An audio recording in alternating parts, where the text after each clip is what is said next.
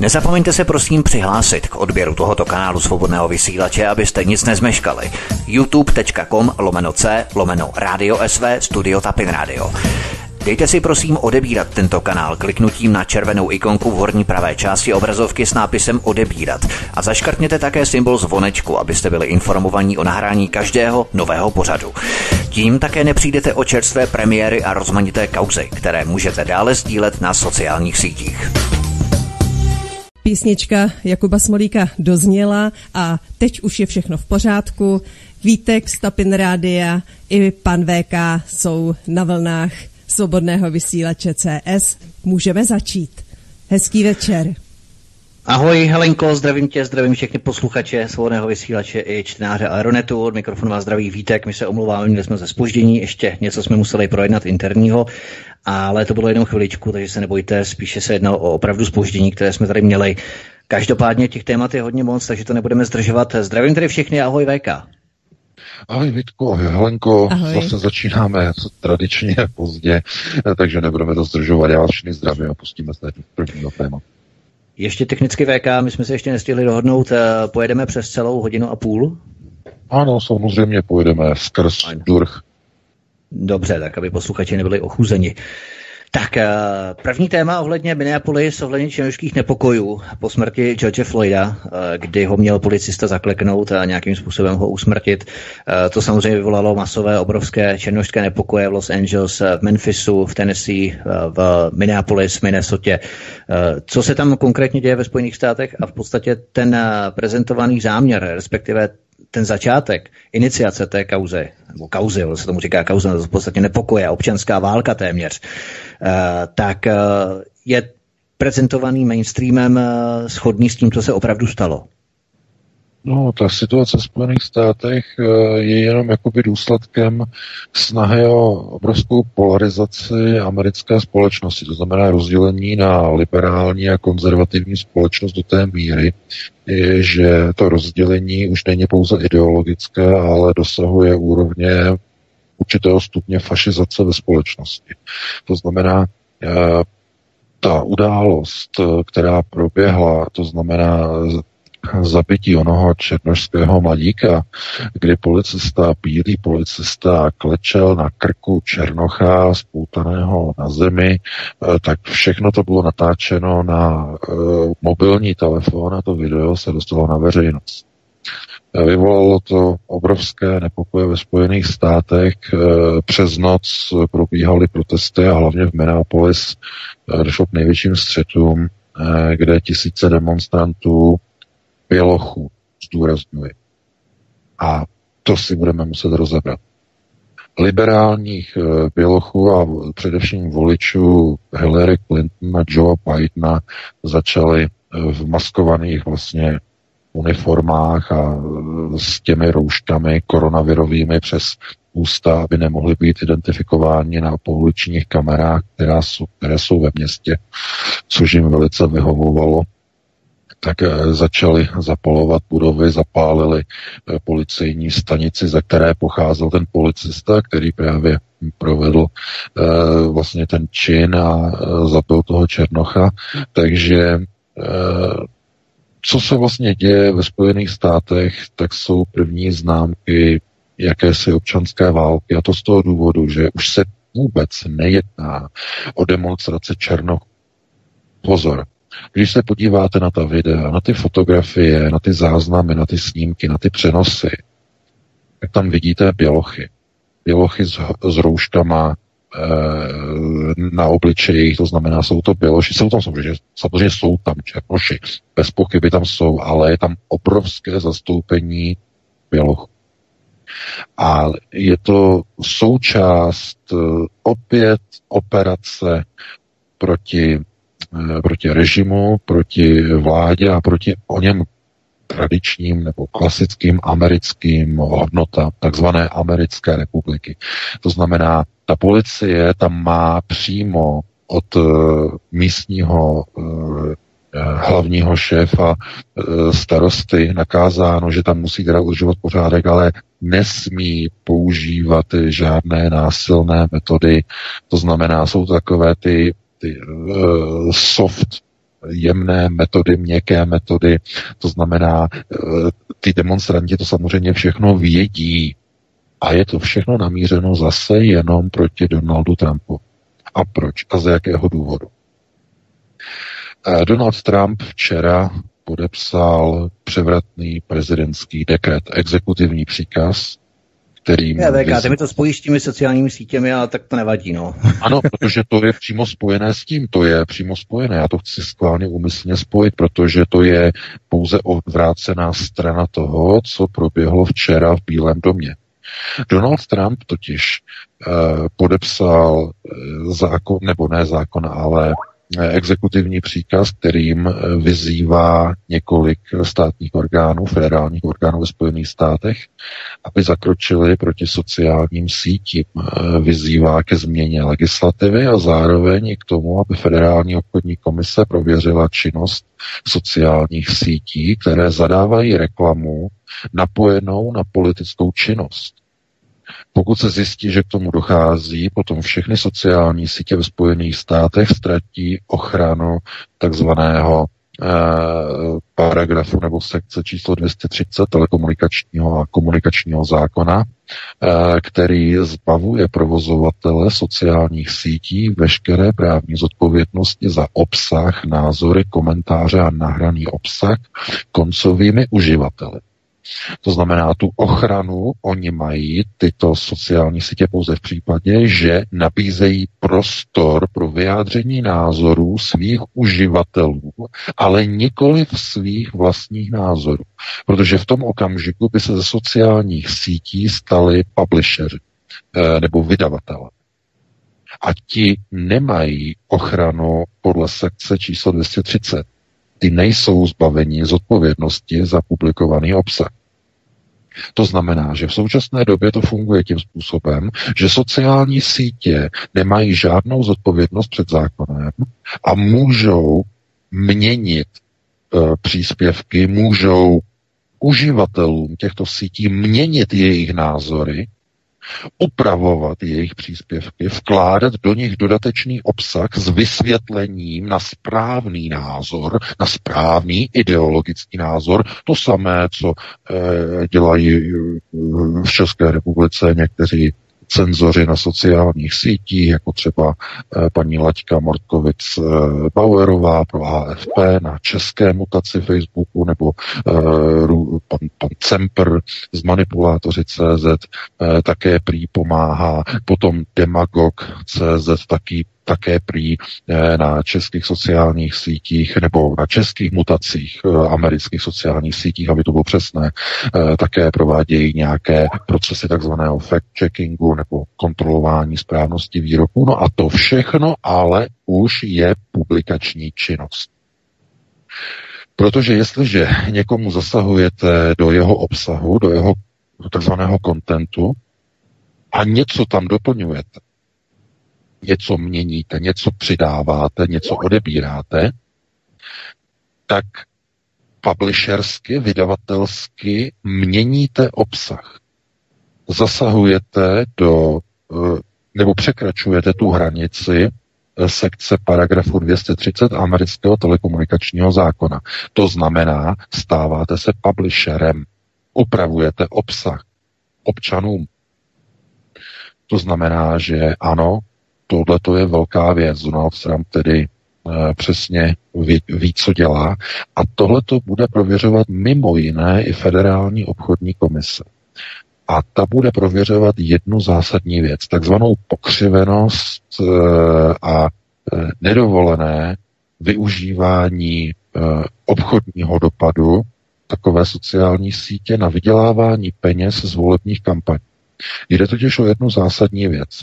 Eh, Donald Trump pověřil FTC, tedy Federální obchodní komise, aby prověřila, jak je možné, že americkým občanům na amerických sociálních sítích se v posledních měsících, eh, a to potvrzují všichni američané, objevují zkrátka na sociálních sítích doporučené mezi doporučenými příspěvky, mezi doporučenými eh, statusy ostatních lidí, mezi doporučenými tweety a mezi doporučenými videí na YouTube. Zvláštní a podivná videa politiků a různých aktivistů napojených na demokratickou stranu. Na Joea Bidena, na pana, na pana Sanderse, eh, na Hillary Clinton, na volební kampaň demokratů, na kampaně proti Donaldu Trumpovi a jsou podsunovány jednoznačným voličům Donalda Trumpa.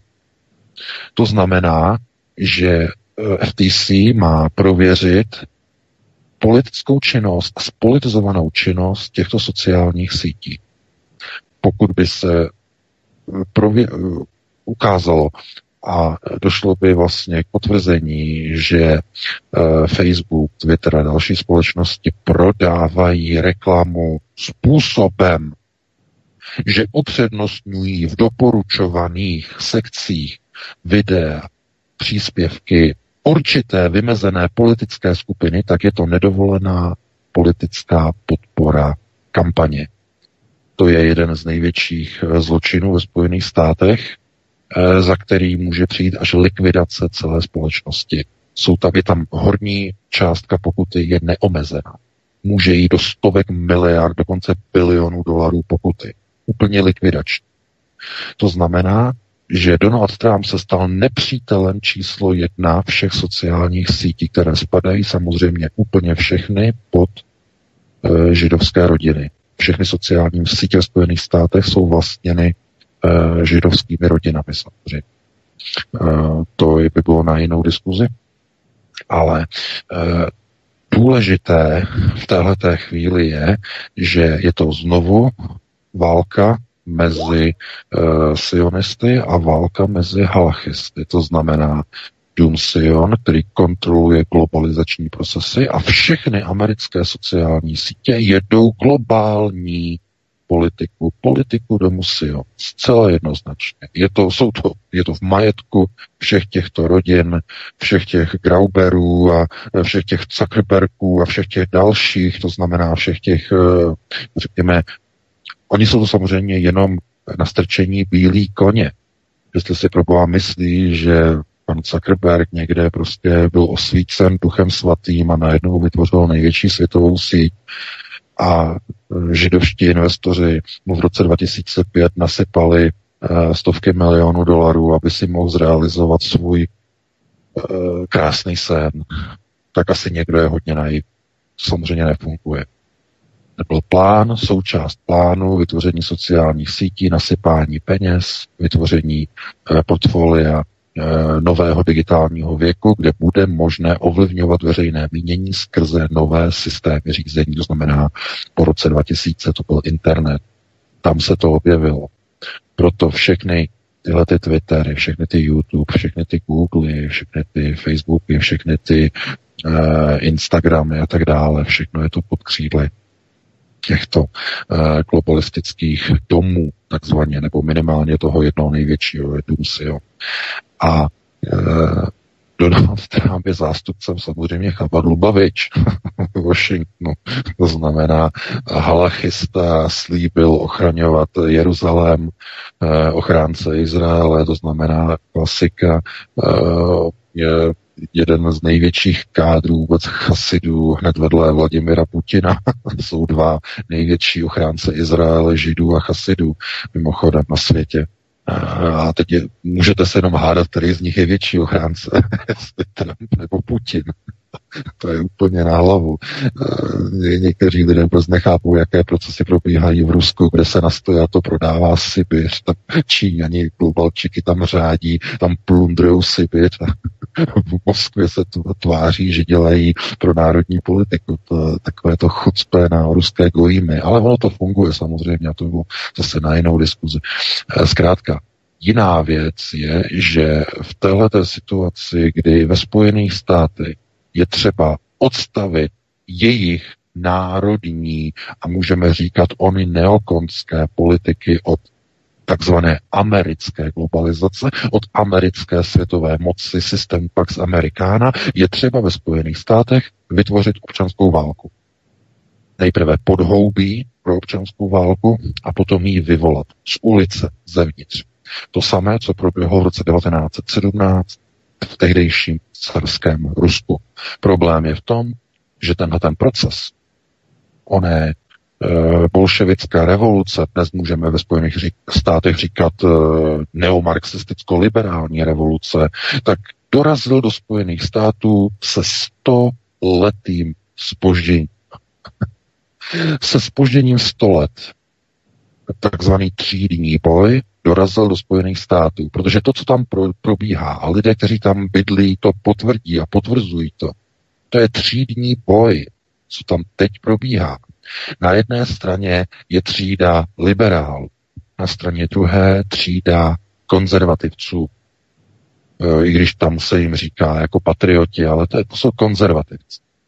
A teď mezi nima neprobíhá žádná ideologická, řekněme, rozepře. To je válka dvou kohort, které se nenávidí na smrt více než dvě znepřátelené země, které mezi sebou mají vyhlášený válečný stav.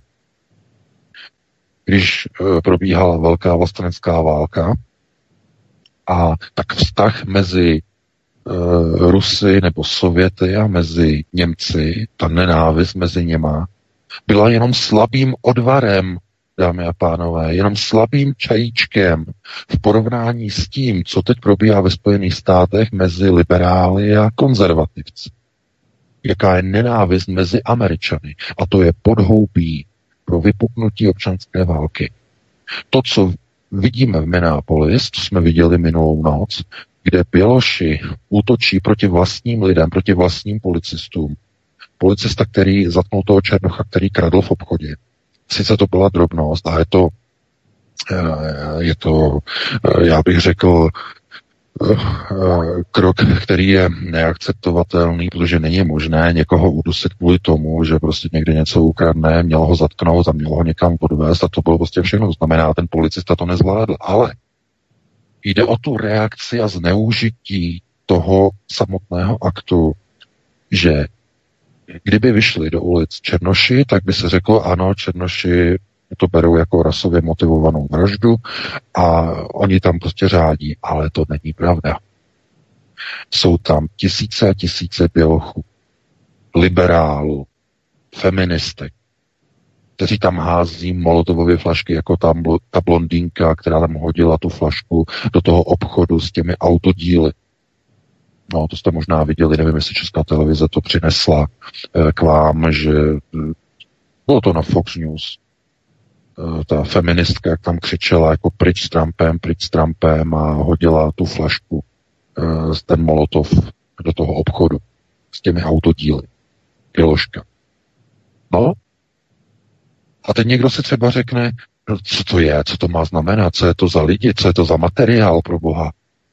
No a já vám na to odpovím to jsou, to je právě to podhoubí onoho, řekněme, neomarxistického liberalismu. To znamená, e, nenávidí všechno, co je spo, spojené se státem, nenávidí všechno, co je spojené, spojené s vlastní kulturou, e, nenávidí e, takzvaně e, onu řekněme, patriotickou třídu nebo ony konzervativce, to znamená tzv. ty tradiční hodnoty, nenávidí a chtějí tu společnost rozbít, protože jejich cílem a jediným cílem je revoluce.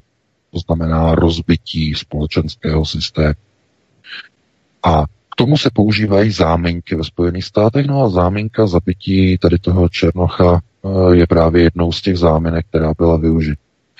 A co, co právě k čemu došlo a proč se dostávám k Donaldu Trumpovi a k jeho vyhlášení a nebo řekněme podpisu onoho prezidentského dekretu. Když on podepsal ten dekret, tak o několik hodin později se vyjádřil těm událostem v Minneapolis. A napsal na Twitter vzkaz ministrovi, teda ne ministrovi, ale radnímu starostovi eh, Minneapolis, že nezvládá svoji práci, to znamená, že amatérsky řeší tu situaci a obrátil se i na guvernéra Minnesota, že pokud nedokážou zvládnout situaci s těmi kriminálníky a násilníky, kteří tam zapalují ty policejní stanice a ty obchody v Minneapolis, takže velice rád pošle do Minneapolis národní gardu. Napsal. že pokud si tam neudělají pořádek, prezident pošle do Minneapolis národní gardu. A co se stalo? Twitter na to zareagoval a Trumpovi ten tweet smazal. Jenom několik hodin poté, co Trump podepsal tenhle ten dekret, ten exekutivní příkaz na ochranu svobody, smazal. Ozval se samozřejmě řev, Twitter si asi uvědomil, k čemu došlo a o, tam napsali, no, na TV Fox e, říkali, že to bylo asi 50 minut, to bylo smazané, necelou hodinu.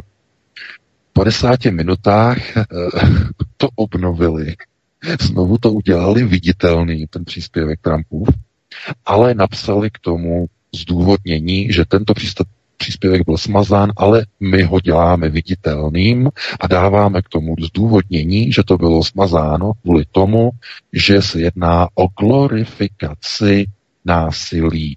To znamená za oslavu násilí. Tím, že Donald Trump vyzval uh, starostu Minneapolis a guvernéra Minnesota, aby zakročili proti těmto násilníkům, kteří tam dělají ty demonstrace a zapalují policejní stanice a obchody, tak e, a že když to nezvládnou, že tam pošle Národní gardu, tak to prý je ze strany Trumpa e, glorifikace násilí. To byl důvod pro původní smazání toho Trumpova tweetu, chápete? A ta reakce, která přišla na, zá, na závěr od Trumpa, e, když zjistil, že mu to smazali a potom zase znova obnovili, tak byla, bylo jenom jedno jediné slovo. China a vykřičník. Nic jiného. China, vykřičník. To znamená samozřejmě ze strany Donalda Trumpa je to takové to ukázání, že Twitter se chová jako eh, čínská sociální síť Baidu eh, ne, nebo Weibo, Weibo.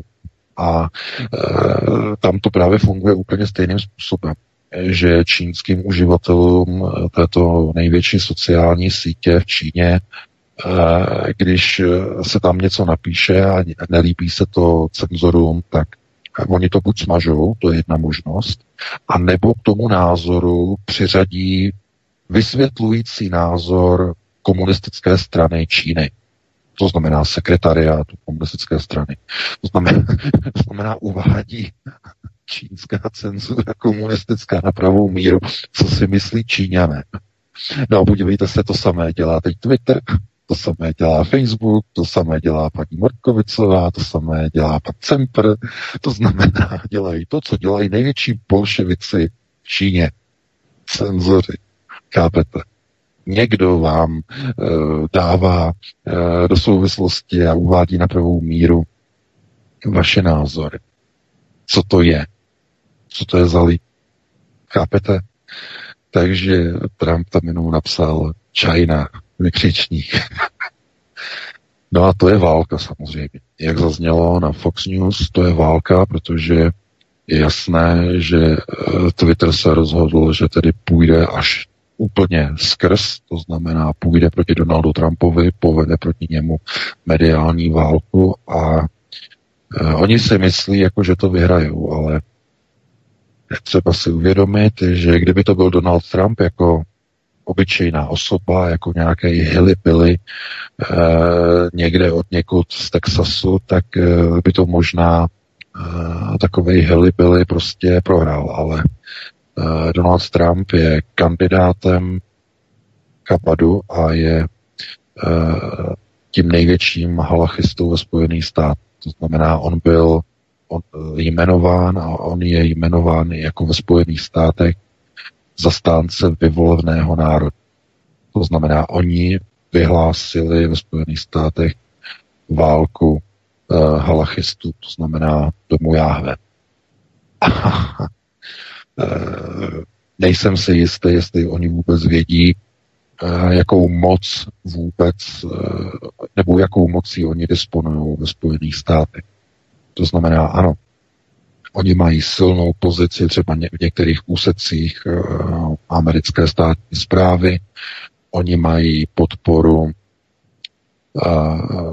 v New Yorku, co jednoznačně, to, to je jejich, ale uh, zdaleka už nemají takovou podporu například v amerických ozbrojených silách a paradoxně nemají ani tak velkou podporu v americkém Fedu, což je poměrně zásadní.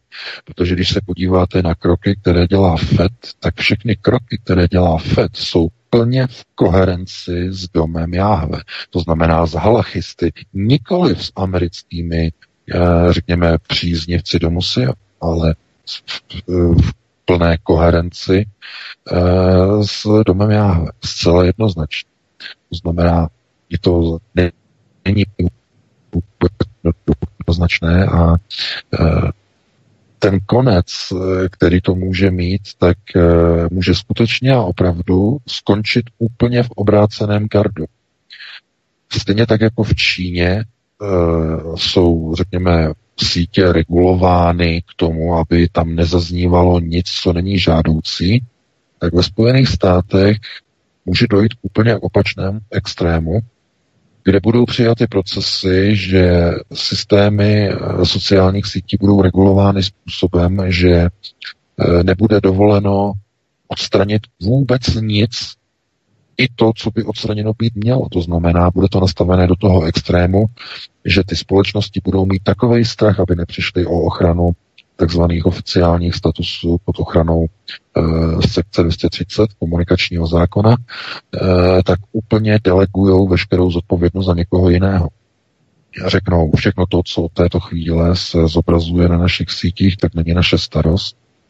A pokud někdo bude chtít vlastně eh, ovlivňovat někde nějaký profil a někde něco eh, takzvaně dávat do souladu, do souvislosti, tak oni se obrátí na své investory a ti investoři potom se zamyslí, jestli vůbec takovou síť dál budou investovat a budou do ní dávat peníze, nebo ji takzvaně nechají úplně padnout. To by konec konců nebylo vůbec poprvé, protože už jednou se to v minulosti stalo. Možná si nepamatujete, možná jste to nezaregistrovali, ale před uh, sociální sítí Facebook existovala jedna obrovská, obrovská, masivní, největší světová síť, která měla miliardy uživatelů. A dneska už na ní každý zapomněl. No, kontrolní otázka. Jestli pak si vzpomenete, jaká síť to byla ještě před Facebookem. No, byla to sociální síť MySpace.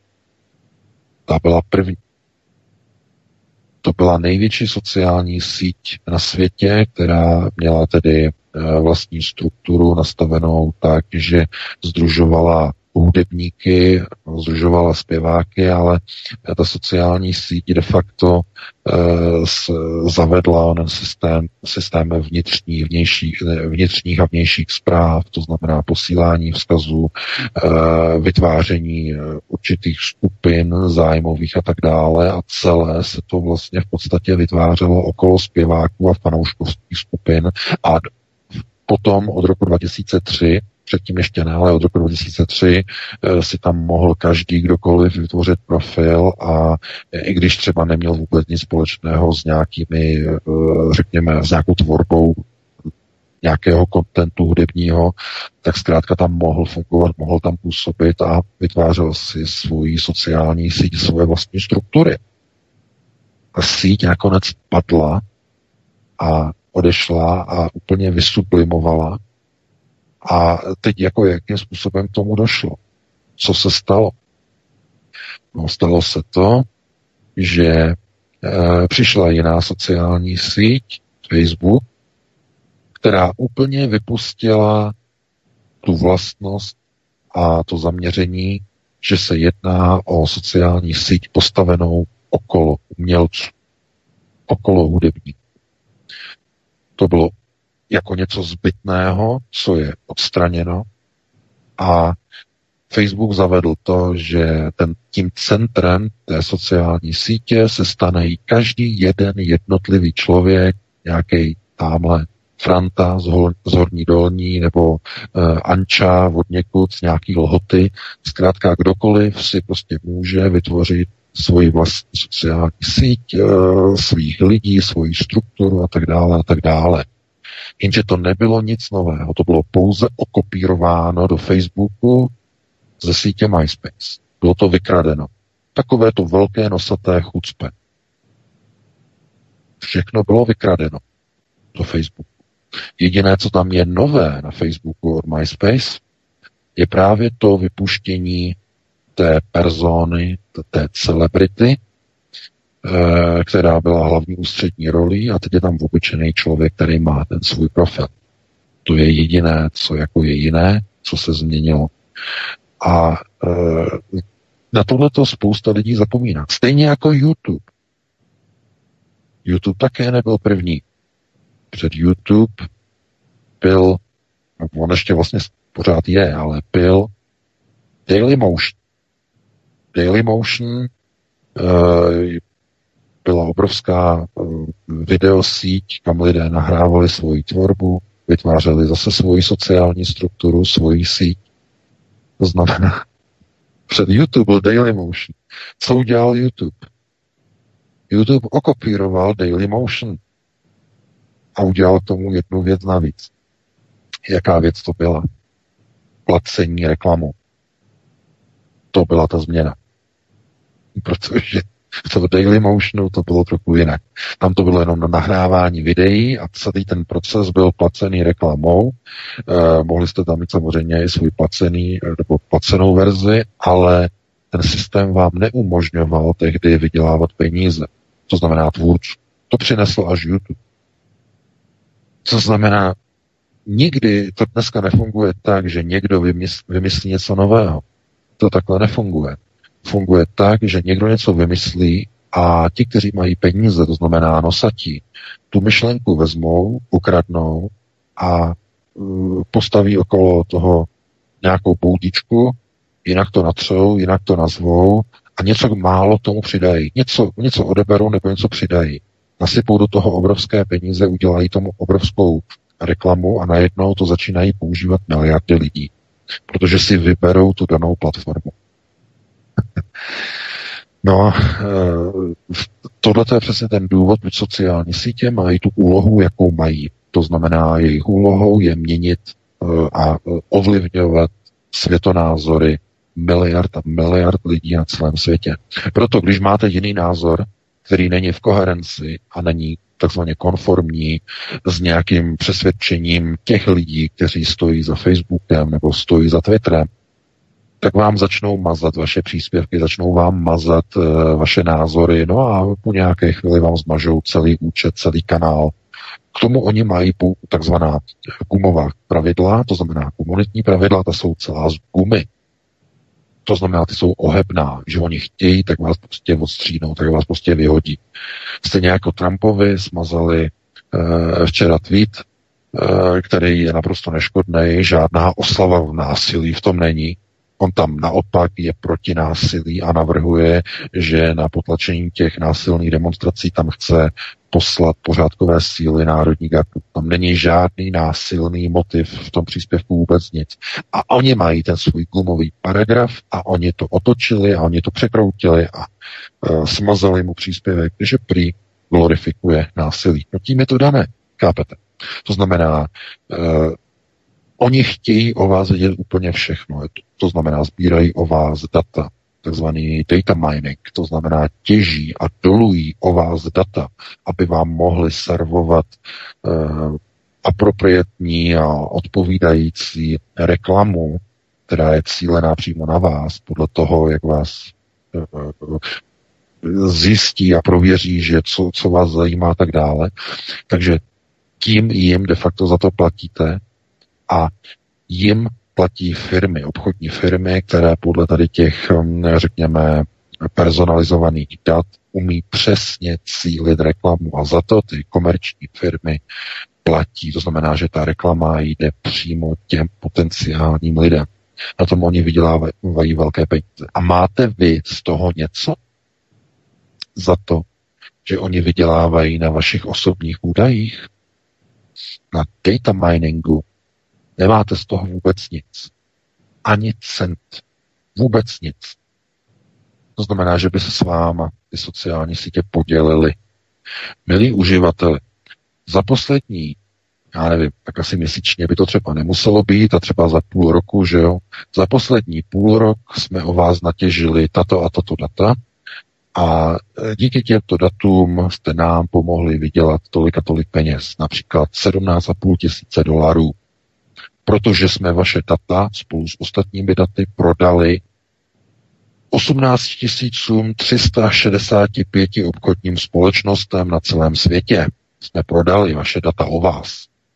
A díky tomu jsme vydělali tolik a tolik peněz a po přepočtení na vás to vychází na tolik a tolik peněz. A vy jste nám tedy vydělal tolik a tolik tisíc dolarů za těch šest měsíců. A tady my vám za to platíme třeba, já nevím, 10%. Je to moc že byste dostali třeba, já nevím, z těch, kdyby to bylo třeba 10-12 tisíc, byste dostali třeba tisícovku, 12 dolarů za půl roku, jenom za to, že o vás sbírají data. Ne, to by bylo férové. Dostanete něco? Ne, dostanete prd. Nic. A ještě musíte držet hubu. A ještě vás mažou. Chápete? Nosaté, chucpé, pěkně nosaté, se zahnutými zobáky, pěkně do vás klovou, až z vás teče krev. Takhle to funguje. To znamená, e, nemyslete si, že e, někdo se narodí a potom ten život, prostě, že prochází tím životem a že všichni mají stejné startovní podmínky, taková, taková, takové chucpe. Má někdo stejné startovní podmínky. Jak byste chtěli porovnávat někoho, kdo se narodí do rodiny Rothschild, jako, nebo do příbuzenského poměru Rothschild, jako uh, pan Krejčí, uh, pokud vím, tak dokonce nevyučený, nebo přerušil studium, nedokončil, že pan Bakala příbuzensky spojený s Rothschildovou rodinou přes pradědečka, tak uh, za komunistů emigroval do Spojených států, ne, neznámo, jak přišel k penězům, jak chcete se srovnávat, že všichni mají rovné podmínky, když se narodí? To je nesmysl. Pro Boha. Byste věděli, kolik lidí dneska si právě myslí, že všichni, když se narodí, mají stejné podmínky a všichni se můžou udělat takzvaně self-made money. To je největší chucpe, které existuje. Kdyby to byla pravda, tak minimálně třetina lidí uh, jsou miliardáři a to je samozřejmě nesmysl, protože ten systém peněz, přerozdělování hodnot ve společnosti a vydělávání hodnoty je nastavený tak, že hodnoty se vytváří pouze tím způsobem, že někdo musí vydělat méně a musí se mu zaplatit méně, aby ten, kdo rozhoduje, ten, kdo investuje, tak aby měl větší zisk, než ten, kdo je zaměstnán na vytvoření té hodnoty. Základ veškerého zisku, profitu. No, takže Donald Trump zkrátka je v centru této války a je to dobře tedy, že ten eh, dekret podepsal, že eh, se začne něco okolo toho dělat, ale znovu musíme mít na paměti, že je to válka mezi chasidy a mezi sionisty, respektive tedy mezi sionisty a halachisty. A kdyby to nebyla tato válka, tak všichni se na svobodu těch obyčejných lidí úplně vykašlou. Vůbec by nikdo neměl právo někde něco psát, všechno bylo zakázáno, všechno bylo cenzurováno, všude by byly vysvětlivky, všude by to bylo přeškrtané, odmazané. To znamená, je to jenom kvůli tomu, že někdo maže názory velkému halachistovi ve Spojených státech. To znamená kandidátovi Kapadlu Bavič. Že si někdo dovolil sáhnout na jeho názor. To nebude tolerováno samozřejmě. Dům Sion dostane takzvaně přes hubu. Oni dostanou samozřejmě znovu. Ale to je právě ta válka mezi že a že. To znamená další ukázka toho, že nic se nedělo do chvíle, co se týče svobody slova. A víte to moc dobře. Když před dvěma týdny zapanovaly sociální sítě Davida Aika, nic se nedělo. Nic. Vůbec nic. A pokračovalo by to dál. Ale ve chvíli, kdy scenzurují názor Donalda Trumpa, největšího halachisty, tím zaútočí na Izrael. Tím zaútočili Twitter, protože je to děbíli. Na Twitteru můžete říct, je to děbíli. Ti, kdo stojí za Twitterem. Protože tím vyhlásili válku halachistům, to znamená Izraeli a e, řekněme ochráncům Jeruzalém. Zcela jednoznačně. A oni mu to scenzurovali a nastala odveta. A začnou být přijímány procesy proti sociálním sítím. Oni to ještě neví, oni to vůbec netuší. Že každý ten smazaný tweet bude naučtovaný jim zpětně. Každý ten smazaný příspěvek na Facebooku bude jim naučtovaný zpětně. To znamená, ono se zjistí, že vydělávali velké peníze na politických kampaních, že někomu podsunovali názory, že někomu přepisovali tweety, všechno to bude zesumírováno. Obchodní komise federální eh, to všechno se sumíruje, dá to na papír a tam vyletí nějaké číslo, kolik peněz se dané sítě obohatily v rozporu se zákonem. V řádech stovek miliard, v řádech bilionů dolarů. To znamená, to je jenom otázku toho, jak oni to vykalkulují. To znamená pokuty a tak dále a tak dále. A udělali si to všechno sami, protože oni si mysleli, že když mají sociální sítě, tak můžou ovlivňovat úplně každého, že můžou před nadcházejícími volbami ve Spojených státech manipulovat veřejným prostorem tak, aby byl zvolen Joe Biden, velký korupčník, který eh, jehož syn se, nebo on pomáhal svému eh, synovi Hunterovi se podílet na korupci eh, na Ukrajině okolo firmy Burisma, na těžení plynu a tak dále, tak dále. To je ta kauza, samozřejmě bude hned vytáhnuto během volební kampaně v létě a na podzim zcela jednoznačně znovu. Ale oni si myslí, jako, že když budou ovládat sociální sítě, že lidé zkrátka se nechají ovládat a že zázračně zvolí Joea Bidena. Nezvolí ho. Nezvolí samozřejmě, protože to je vyloučené. Ty procesy, ta dynamika ve Spojených státech je nastavená úplně jinak. To je naprosto jasné, to je zjevné. Ale protože ten proces je nastavený tak, že se hraje o Jeruzalém, hraje se o Izrael. A protože tam ještě není hotovo, tam ještě není hotovo v Izraeli. A protože není hotovo, nebude ani dovoleno, aby přišel ve Spojených státech k moci jiný prezident. To znamená politika Donalda Trumpa v zájmu Izraele a ochrany Jeruzaléma musí pokračovat i po listopadových volbách. Tím je to dané, tím je to rozhodnuté. E, nicméně, jak říkám, je mnoho povolaných, málo vyvolených a v tom Twitteru zase stojí jenom bílé koně. Ty jsou tam vyskládané vedle sebe, tam stojí jako e, na rinku vedle sebe a e, jako tváří se těma hlavama, že tam kejvají, anebo tam vrtí, anebo tam žerou to seno. To znamená, jako, že oni to řídí, ale neřídí naprosto vůbec nic. Tam jsou znovu zase peníze v tom Twitteru, peníze fondu pro boha Rothschildovy fondy, BlackRock, eh, všechny tyhle ty obrovské investiční domy, které jedou okolo Google, okolo eh, Warner Brothers a uh, Warner Time a dalších společností a okolo Hollywoodu, takže to jsou prostě někde peníze z nějakého vzduchoprázdna, že někde od někud se vzali, jsou všechno peníze židovských rodin. A většina z nich, z těch rodin, mimochodem, to je tak napůl rozdělené, jsou buď jsou to sionisté, to znamená e, chazaři, že původem, anebo jsou to halachisté, jsou to z židovských pravověrných rodin, to znamená chasidé, e, halach a tak dále, to je půl na půl. Aby si někdo nemyslel, že Hollywood třeba jede jenom čistě, já nevím, e, teze globalistů, Lumsian a tak dále, to, to by bylo také asi chybné si myslet.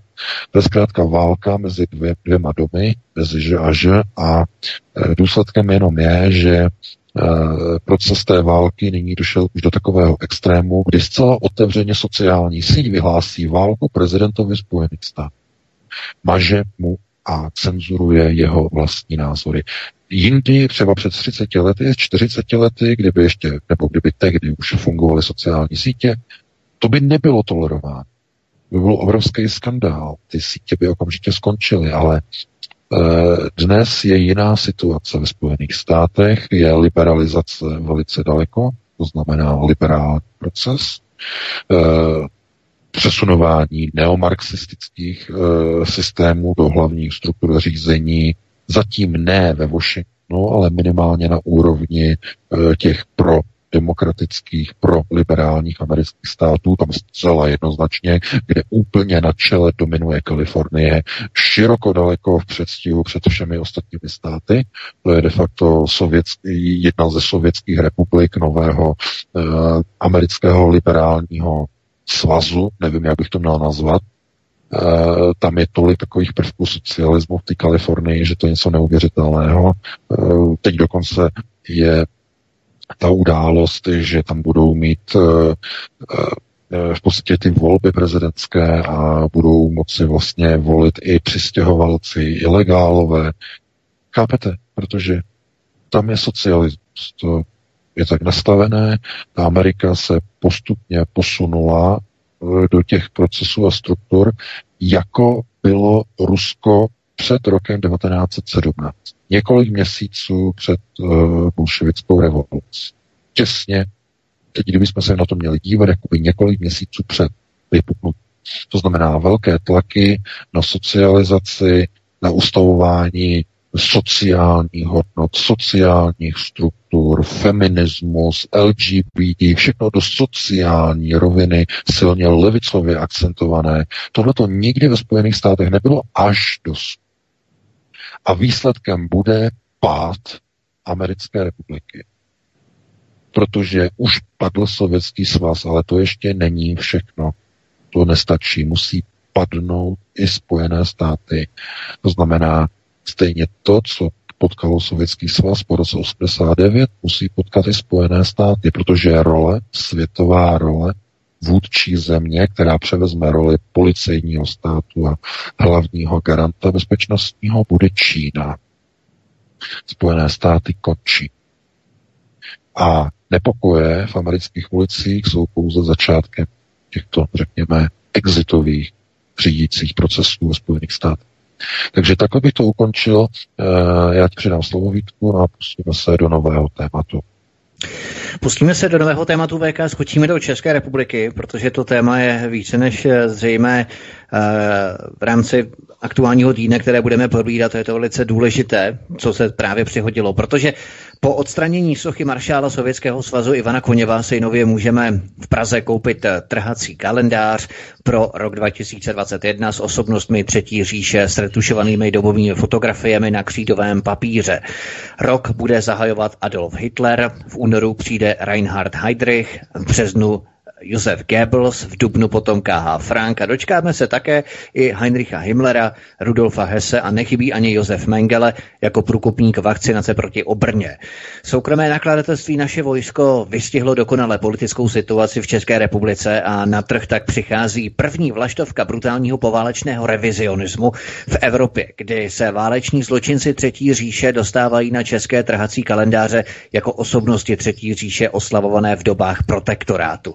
Myslíš, VK, že jde o za A, řekněme, provokaci, za B, marketing, který je velmi trefný, velmi efektivní marketing, podobně jako uh, ta sada Jana Husa uh, na grilování, jak jsme se o tom bavili někdy v roce 2018 v létě, což taky byl takový trefný marketing, takže marketing, anebo nějaký vyslaný signál nebo vzkaz, jakou cestou se bude ubírat další překreslování historie nebo kombinace všech třech faktorů dohromady. No tak majitel eh, vydavatelství a nakladatelství naše vojsko, pan Emerich, eh, myslím tedy, že se jmenuje Emerich, eh, řekl pro česká média, že oni nic nepropagují, oni žádnou ideologii nepropagují, ale pro ně je to čistě jenom biznis, to znamená biznisová záležitost, že se to zkrátka dobře prodává. A ano, tak to je. A, ale, pro, ale musíme si to vysvětlit. Proč? Z jakého důvodu? Protože už je čas. A to tam nezaznělo. Samozřejmě, že logicky, ale to je třeba dodat. Ano, prodává se to už zase. Už se to zase znovu dobře prodává. To znamená, po 75 letech, eh, po skončení války, respektive protektorátu, už se znovu tyto fotografie jako součást kalendáře už se znova dobře prodávají. A to je děsivý vzkaz, symbol a vyslaný signál. Protože kdyby ve společnosti, české společnosti byly procesy ještě v pořádku nastavené, nejenom, že by k tomu nedošlo, ale nikdo by si to ani nedovolil nabízet, protože by logicky věděl, že nikdo si to kupovat nebude, jenom nějací opravdu někdo, kdo by řekl třeba, nevím, nějak, nějací neonacisté, okrajové skupiny, řekněme, nějakých takzvaných extrémistů, které byste spočítali na prstech jedné ruky. To znamená, by nemělo smysl vůbec ani dělat nějaké náklady. Pár lidí by si to koupilo, ale s tím, jak probíhají fašizační a hlavně, řekněme, ony e, procesy oslovování a revizionismu, já bych řekl, onoho nacistického resentimentu, který je nyní rozšiřován v České republice, nejenom v České republice, ale i v Polsku, Maďarsku, v bývalých státech východního bloku, mimochodem, tak e, vede k tomu, že ve společnosti se mění pohled na nacisty na nacismus jako takový, na vojáky Wehrmachtu, na vojáky SS, na velké vůdce, na velké generály, na německé maršály, na všechny tyhle ty se hledí jakoby už nějak jinak, jinou optikou ve společnosti. A proč to můžeme říkat? Proč uh, to platí?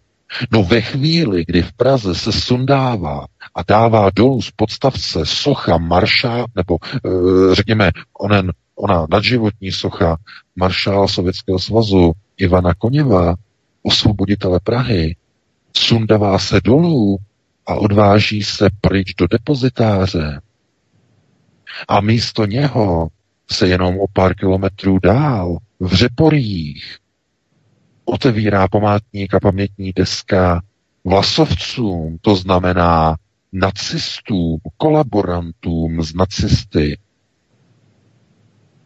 A jestliže se přepisují učebnice, že her Koudelka, šéf BIS, který si pozval tehdy, eh, to je zpátky asi dva roky, rok, eh, jak si pozval ministra školství, pana Plagu, na kobereček aby projednali změny českých učebnic českého jazyka a literatury, že se tam vysvětluje ohledně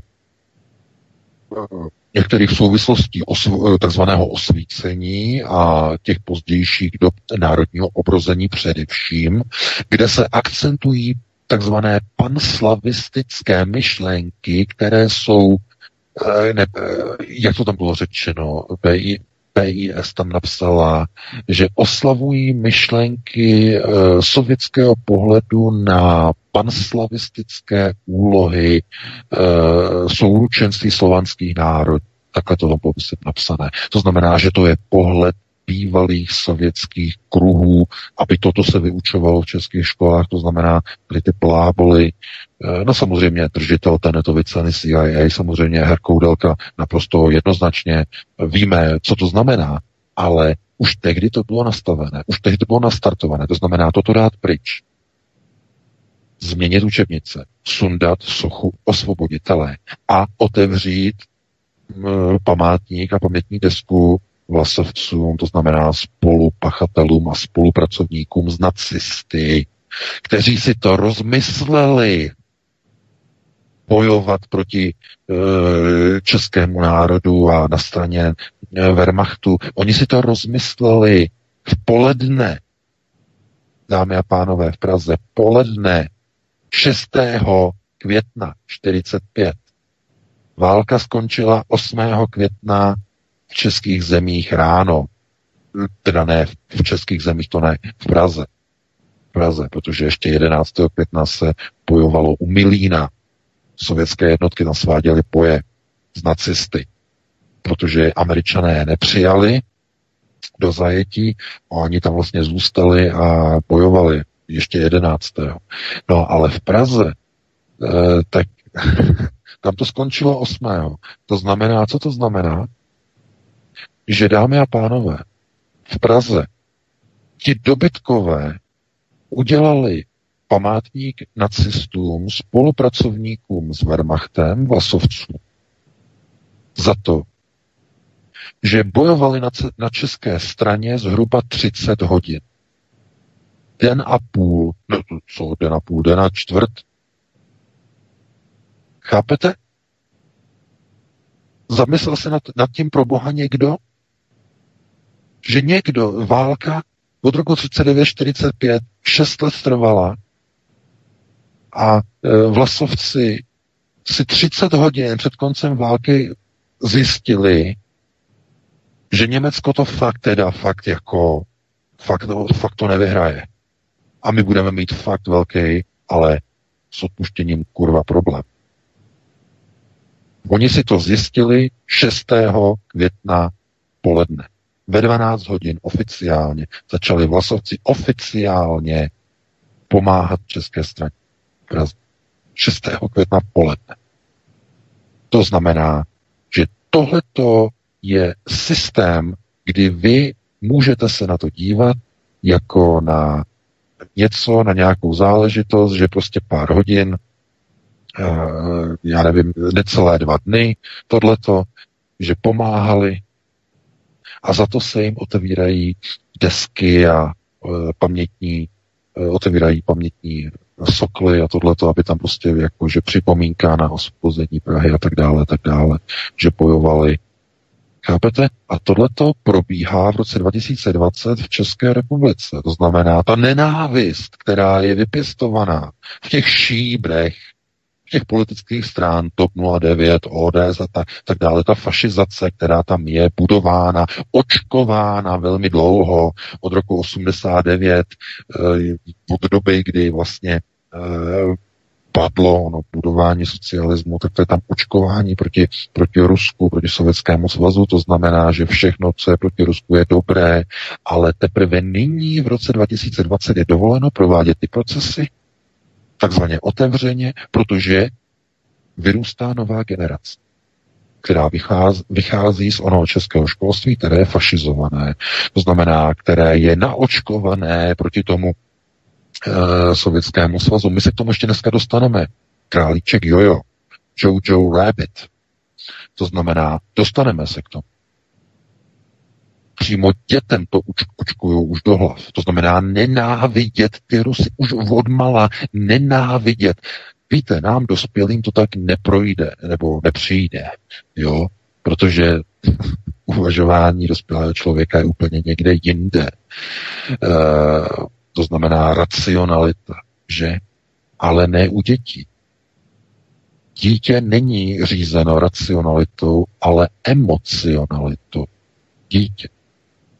A dítě, když uvidí film, jako je právě ten zmíněný králíček Jojo, tak začne nenávidět Rusy protože jednoho z těch dobrých chlapíků tam na konci postřílí rusové v tom dvoře samopale. Postřílí. Za to, že zachránil onu e, židovskou dívku v tom filmu, za to, že pomohl hlavnímu hrdinovi malému v tomto filmu, tak ti rusové na tom dvoře ho zastřelí v těch dětech, kteří se neřídí racionalitou v těch hlavičkách, protože je to film, který se promítá i v českých kinech v rámci škol, školního promítání, chodí na to děti. No, nám napsala paní tohleto. A že tak ano, logicky, protože v těch dětech se to podprahově zabuduje, to znamená ti zlí rusáci. Oni tam přijeli, oni osvobodili, to město z východu, americká armáda ze západu v tom filmu. Ti američané tam byli ti hodní, tam se nic nedělo, to bylo v pohodě, ale e, ti rusové tam dělali strašné věci. To znamená, tohleto všechno je součást neuvěřitelné kampaně proti Ruské federaci. Myslíte si, že kauza Ricin, že se to zrodilo v hlavičce nějakého rozvědčíka BIS, nebo že si to za domácí úkol her Koudelka vymyslel jako za domácí úkol, že tak a my uděláme kampaň, děláme účelovku proti Rusku, vymyslíme si něco.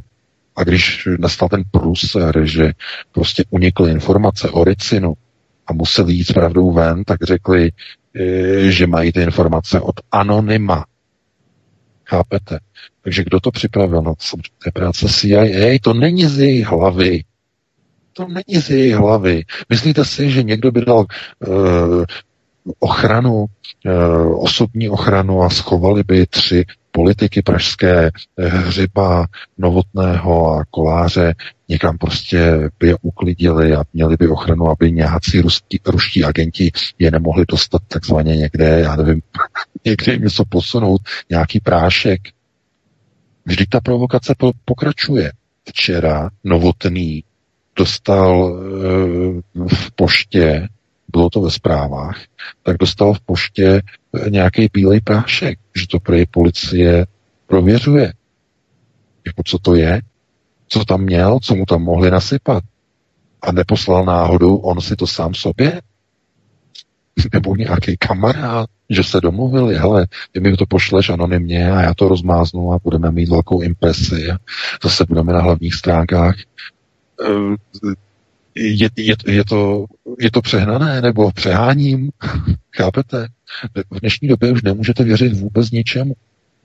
Oni pokud si vymyslí kauzu Novičok, která sama o sobě se Skripalem nedávala smysl, tak ta, ta měla tak chatrnou konstrukci, ta kauza, že tomu nikdo nevěřil. Jenže oni vymysleli ještě něco horšího. Něco, čemu nevěří už vůbec nikdo. Kauza Ricin v Praze. Chápete? Na základě anonyma oni řekli, že nějaký uh, ruský uh, diplomat v roli nějakého přikrytého agenta, že si přivezl uh, v kufříku Ricin. Přitom takový nesmysl. Chápete? A že tím chce někoho zabíjet nebo na někoho útočit. A tady je jenom takový dovětek. Velmi zásadní. Uh, my jsme na to zapomněli minul. Když se řešila ta kauza Rici, tak uh, sněmovní bezpečnostní výbor poslanecké sněmovny, uh, kterému předsedá i pan uh, no, z SPD, uh, teď si nemůžu uh, na Bezpečnostní výbor, Radek Koten. Ano, ano, ano, ano, jako předseda, jako předseda, ano, Radek Koten, tak on tam měl ten rozhovor pro českou televizi a říkal, že informace, které poskytl pan Koudelka na bezpečnostním výboru o té kauze Ricin, že přesvědčili členy bezpečnostního výboru, že ta hrozba opravdu je reálná. Ano, to si pamatuju, přesně. No, no, no to, no, to, no, to jsme minulý no. zapomněli to probrat. E, je reálná. Já říkám, pane Kotane, není reálná. My také máme informace o naší redakci. Není reálná. Nevím, kdo vám posouvá informace, ale posouvá vám podvrhy. Z Langley, ze CIA. A to není vaším úkolem na alternativě. Hlasy, které jste dostali od alternativy v České republice v roce 2017. Abyste se nechal manipulovat.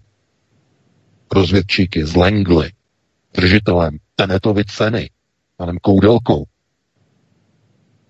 To je zase další vzkaz a signál. Někdo by si to měl přebrat konečně. K tomu oni nedostali mandát. Oni nemají spolupracovat s CIA. SPD. Nemají. Od toho nemají mandát od voličů. Já opravdu si říkám, že to, co se děje, je jenom potvrzením toho, že je nejvyšší čas začít prodávat kalendáře z nacisty v České republice. Všichni, kteří vědí, už běží koupit si kalendáře z nacisty, s Adolfem Hitlerem, s Reinhardem Heydrichem, s Josefem Goebbelsem, s K.H. Frankem, s Rudolfem Hessem, s, Josef, s Josefem Mengelem, s Ervinem Romelem a s dalšími. Je nejvyšší čas jít nakupovat.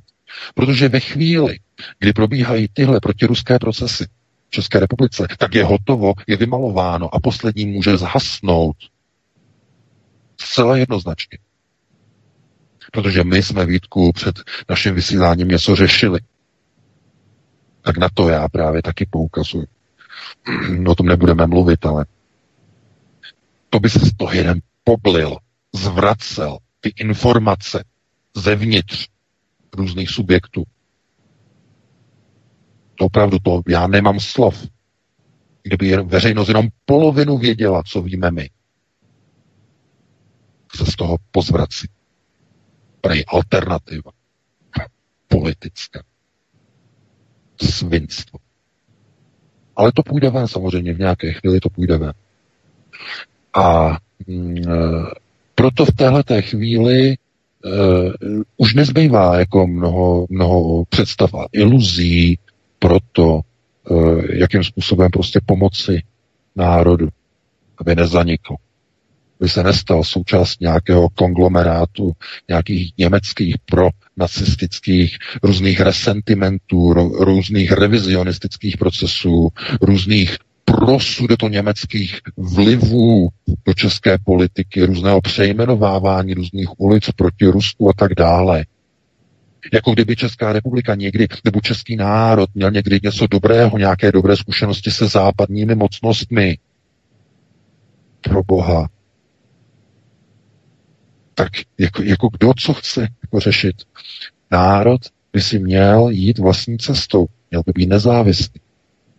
Měl by mít pronárodní kádry, měl by prosazovat pronárodní cestu a teprve až potom tam, tam pozdě, tam daleko. Na konci by se měl zajímat o nějaké, řekněme, zahraniční závis, záležitosti a závislosti, co si o tom myslí tady sousedi a tamhle sousedi a tamhle ta mocnost a tahle ta mocnost. E, a jako někdo by se tomu divil.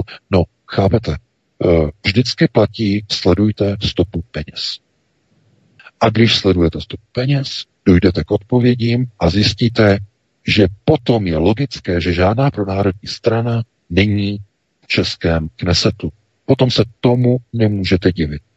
Když se podíváte, jak vznikla TOP 09, z čeho byla financována, jak byly další politické strany, jak byly věci veřejné, SPD, jak byly další strany, odkud byly financovány, takzvaní pracanti, kteří dělali výsledky, že, pro SPD, potom byli vyhozeni, vykopnuti, vyškrtnuti, místo nich byli nasazeni zetnáři, velmistři, kandidátky v Praze. Eh, v Ostravě měli být nasazeni rotariáni za jeden milion český. Potom na to koukáte, říkáte si, to není možné, to je nějaké chucpe, to je nějaký zlý sen, ale není to sen. Je to realita. Když sledujete stopu peněz, tak odhalíte pravdu. Je to úplně stejné, jako kdybyste sundali čepici, vrazili byste svoji hlavu do králičí nory, hodně hluboko, tam byste viděli věci za zrcadlem a ten králík, který tam je, by vycenil zuby a ukus by vám hlavu. Tak tomu se říká skutečná, poctivá, pravá alternativa. Hledání pravdy. A je to hnusná práce. Protože se potom dozvíte takové věci, které by zbouraly všechny křišťálové zámky od zhora dolů, všechny, které existují, které jste si vybudovali, všechny své představy, všechno by šlo úplně do psích. A to jsem ještě hodně slušný. Chápete? A třeba můžu i, já nevím, když si vzpomenu, prostě na ty souvislosti, že jo, které vlastně e, jako jsme probírali ještě dřív a e, to znamená, že jestli někdo vlastně usiluje o to, aby ten národ šel tou cestou, to znamená ta, která je správná, to znamená ty národní zájmy, aby byly prosazovány a tak dále a tak dále. Ale není možné prosazovat národní zájmy, když ta strana, která je řekněme, vybrána, která byla alternativce vybrána, když v poslanecké sněmovně hajluje, to znamená zvedá ruku pro usnesení na ochranu Izraele, které okupuje cizí území, které páchá genocidu na svých vlastních lidech, nebo ne na vlastních lidech, ale na menšině, která tam je, na palestincích, když to není menšina, dřív to byla většina, dneska je to menšina, ano, poté, co dva miliony palestinců uprchli do Jordánska, do uprchlických táborů v 70. letech, 80. tak ano, dříve, dneska je to menšina, chápete? A národní poslanci pro národní hajlujou pro Izrael, pro největší nacistický stát na dnešním světě, který existuje. Nejvíce nacistický stát je Izrael, který páchá genocidu a provádí anexe. A vlastenci, kteří by měli si dobře pamatovat Mnichov 38, kteří by neměli opakovat ty chyby procesy různých daladírů a různých eh, Chamberlainů a eh, všech těch různých politiků, kteří Hitlerovi v 38. přenechali pohraničí, tak vidíte, uběhlo více než no tak 80 let, že samozřejmě ještě více, uběhlo a vidíte, a ti politici, kteří by měli být pro národní, tak dělají ty samé chyby, které by dělat neměli. To znamená podpora Izraele zcela jednoznačně. A co, jako, a co to potom znamená? Víte, že jsme to probírali několikrát. A někdo by řekl, byla to drobnost. Že byla to drobnost, když oba poslanci SPD uh, hlasovali v září minulého roku pro usnesení Evropského parlamentu o paměti evropských národů, že Sovětský svaz je spolupachatelem a spoluviníkem vypuknutí druhé světové války a jak pan David, taky uh, pan generál uh, zvedli ruku, že pro toto usnesení. A někdo by řekl, že to byla chyba, že to byl omyl, že to byl takový nějaký jako úlet, ale jestliže měsíc poté, hned potom, měsíc v říjnu minulý rok, jestliže SPD jako jeden muž hlasovala pro podporu Izraele, tak já říkám, tím je to dané. Potom i ten pan, uh, teď si jsem zapomněl na jeho jméno, který byl v čele uh, kandidátky SPD na komunál v Praze, pan uh, Berám. Já taky mám okno. To je zvláštní, že člověk má okno vždycky, když to má ten druhý. Zrovna, zrovna. No, no, no, no, že, že tohleto, že bývalý velmistr, že eh, zednářské lože, takže najednou to jako všechno leze dohromady, všechno to jako zapadá do souvislostí. A eh, víte, eh, Bývaly, bývaly strany, bývaly politické systémy, kdy opravdu jako jste třeba, nevím, mohli si někdy říct a opřít se o nějakou stranu. Nemluvím teď o tady těch procesech nebo v posledních letech, ale mluvím třeba, já nevím, ještě za dobách ještě před rokem 38, 37, různé evropské politické strany tehdy, které opravdu jako chápali a rozuměli, že prosazování těch národních zájmů je opravdu tou otázkou toho, do jaké míry ten politik, který přijde do té vrcholné politiky a třeba do toho parlamentu, tak do jaké míry dokáže nadále i po svém zvolení prosazovat ty národní zájmy. I když to je třeba v kontradikci s tím, co bychom jako v té straně mohli dělat nebo chtěli dělat, abychom se dostali třeba k nějakým mandátům nebo k nějakým funkcím. Jo?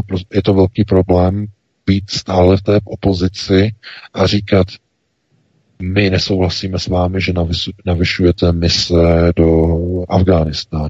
My nesouhlasíme s vámi, že podporujete tady ten zákon proti Evropské, nebo na podporu Evropské unie. My nesouhlasíme s tím letím, s letím. My nesouhlasíme s tím, že eh, bezpečnostní služba tady dělá nějaké operace spolu, ze spolupráci se CIA, různé spravodajské hry proti Ruské federaci. My to, my to nepodporujeme, my to odmítáme.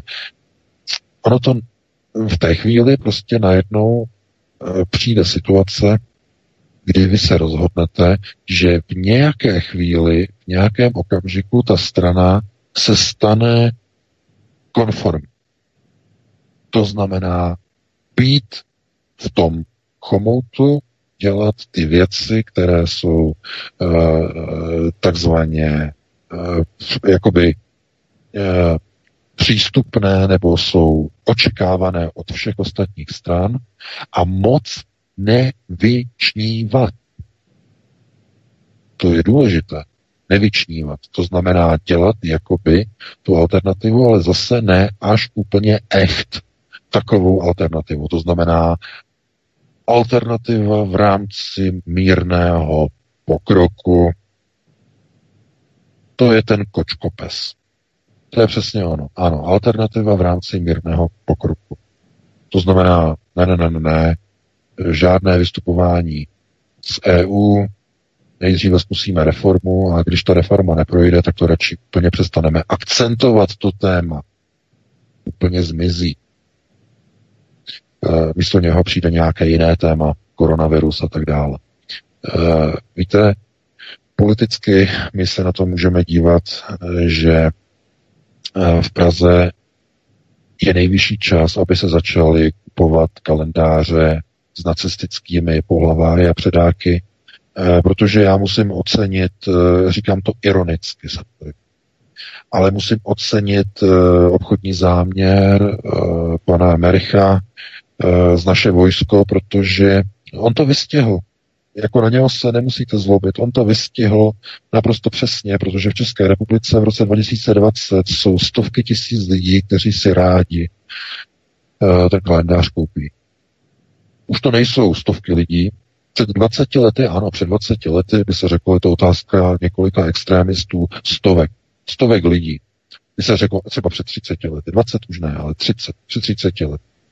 Eh, nyní v roce 2020, když se otevírají eh, a slavnostně otevírají památníky vlasovcům, nacistům v Praze a sundává se socha osvoboditele, tak se nemůžete divit, že se zároveň už distribuují kalendáře největšími nacisty a předáky a v uvozovkách osobnostmi třetí říše. Tím je to dané, tím je to vyřízené. A nemůžete se tomu divit v zemi, která uh, slibuje svoji allegiance nebo slib věrnosti státu Izrael,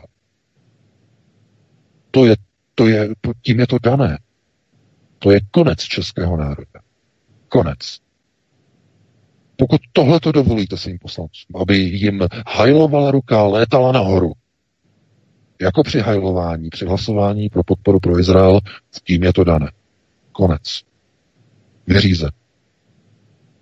Protože kdyby Izrael byl etalonem demokratické země, etalonem správnosti, hodnot, tak by tam nikdy nemohly pro, pro, probíhat eh, takové věci, jako je vraždění e, původního obyvatelstva území, které Izrael ukradla od ciz Palestiny. Víte, e, mnoho lidí a to, já, já to tím jenom velmi rychle dokončím.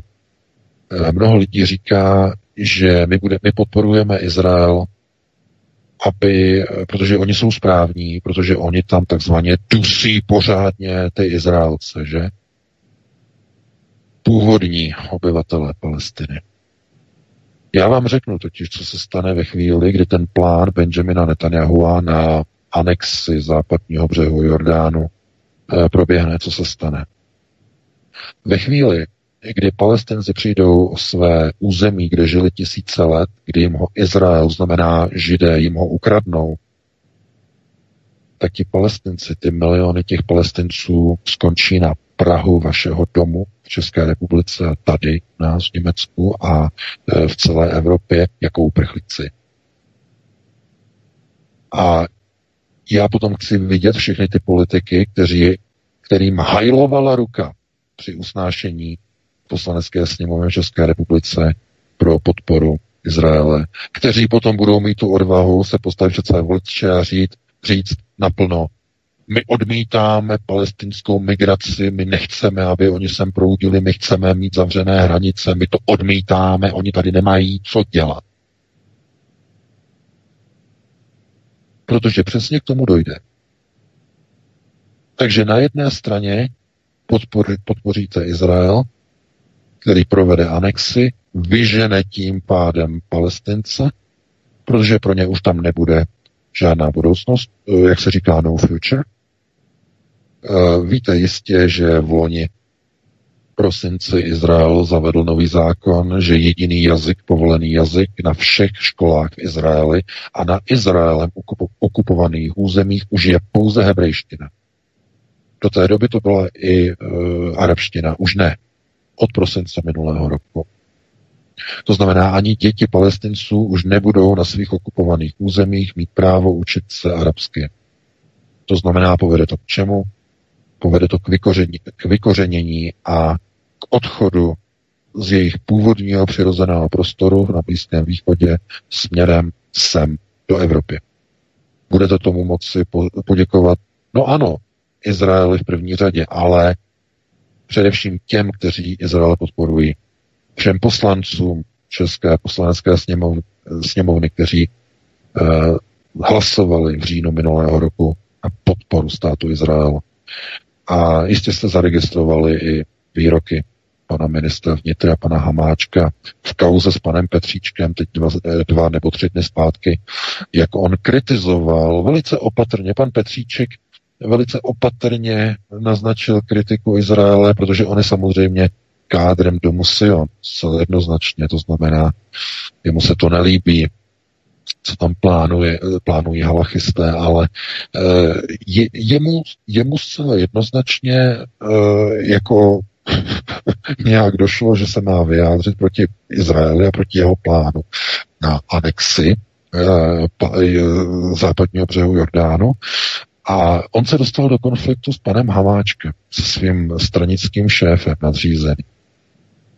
A e, samozřejmě, že pan Petříček skončil e, na velvyslanectví Izraele v Praze v úterý, kde si to vyříkali e, s izraelským velvyslancem, ale kromě jiného e, pan Hamáček, ministr vnitra, řekl, že Česká republika je připravena přijmout v poslanecké sněmovně další, dámy a pánové, další usnesení poslanecké sněmovny o bezvýhradné podpoře České republiky Izraeli jako státu a jeho krokům, které provádí na svém území, tedy podporu anexím jak Golan, tak západního břehu Jordánu a k indukci exodu palestinců do Evropy. To je to největší chucpe, dlouhé zobáky.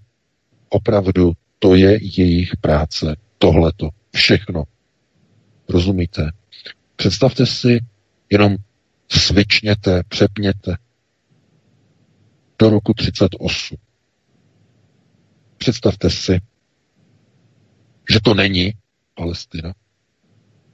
Je to Československo. A ti palestinci jsou Češi. A ten západní břeh, který je na okraji, mimochodem, stejně jako Sudety, tak uh, ti palestinci jsou Češi. Češi, Moraváci, Slezané. A jste ve stejné situaci. Úplně stejné. To znamená říše, dnes tedy izraelská, tehdy německá, vás vyhání z vašich vlastních území, z vašich vlastních domovů. A parlamenty nějakých vzdálených zemí přijímají usnesení na podporu německé vlády, že to proti těm Čechům dělá dobře. Ty anexe toho území a tak dále. To znamená, je to pouze převráceno do jiného gardu, jsou tam pouze figury na, eh, oblečené do jiných barev, ale jinak se to naprosto v ničem neliší od Měchovského protokolu 1938. Eh, Vůbec v ničem se to neliší. A to, že se pod to podepisují pro tato usnesení čeští poslanci, tím přebírají zodpovědnost za budoucí indukovanou migraci palestinců do Evropy. My v redakci, my všichni jim to společně za pár měsíců připomeneme. My všichni. Oni budou nést plnou zodpovědnost za tu nastartovanou masovou palestinskou migraci do Evropy, jestliže skutečně dojde k tomu, že Benjamin Netanyahu splní svůj plán a provede anexi západního břehu. To je zcela jednoznačné. Všichni ti politici ty seznamy jsou k dispozici. Ty svodky z hlasování z října. Samozřejmě, to je všechno archivované. Všichni ti poslanci Českého parlamentu ponesou zodpovědnost, osobní zodpovědnost za milionovou migrační vlnu do Evropy. My jim to připomeneme. My jsme na to připraveni. Takže já bych tady to ukončil, Vítku.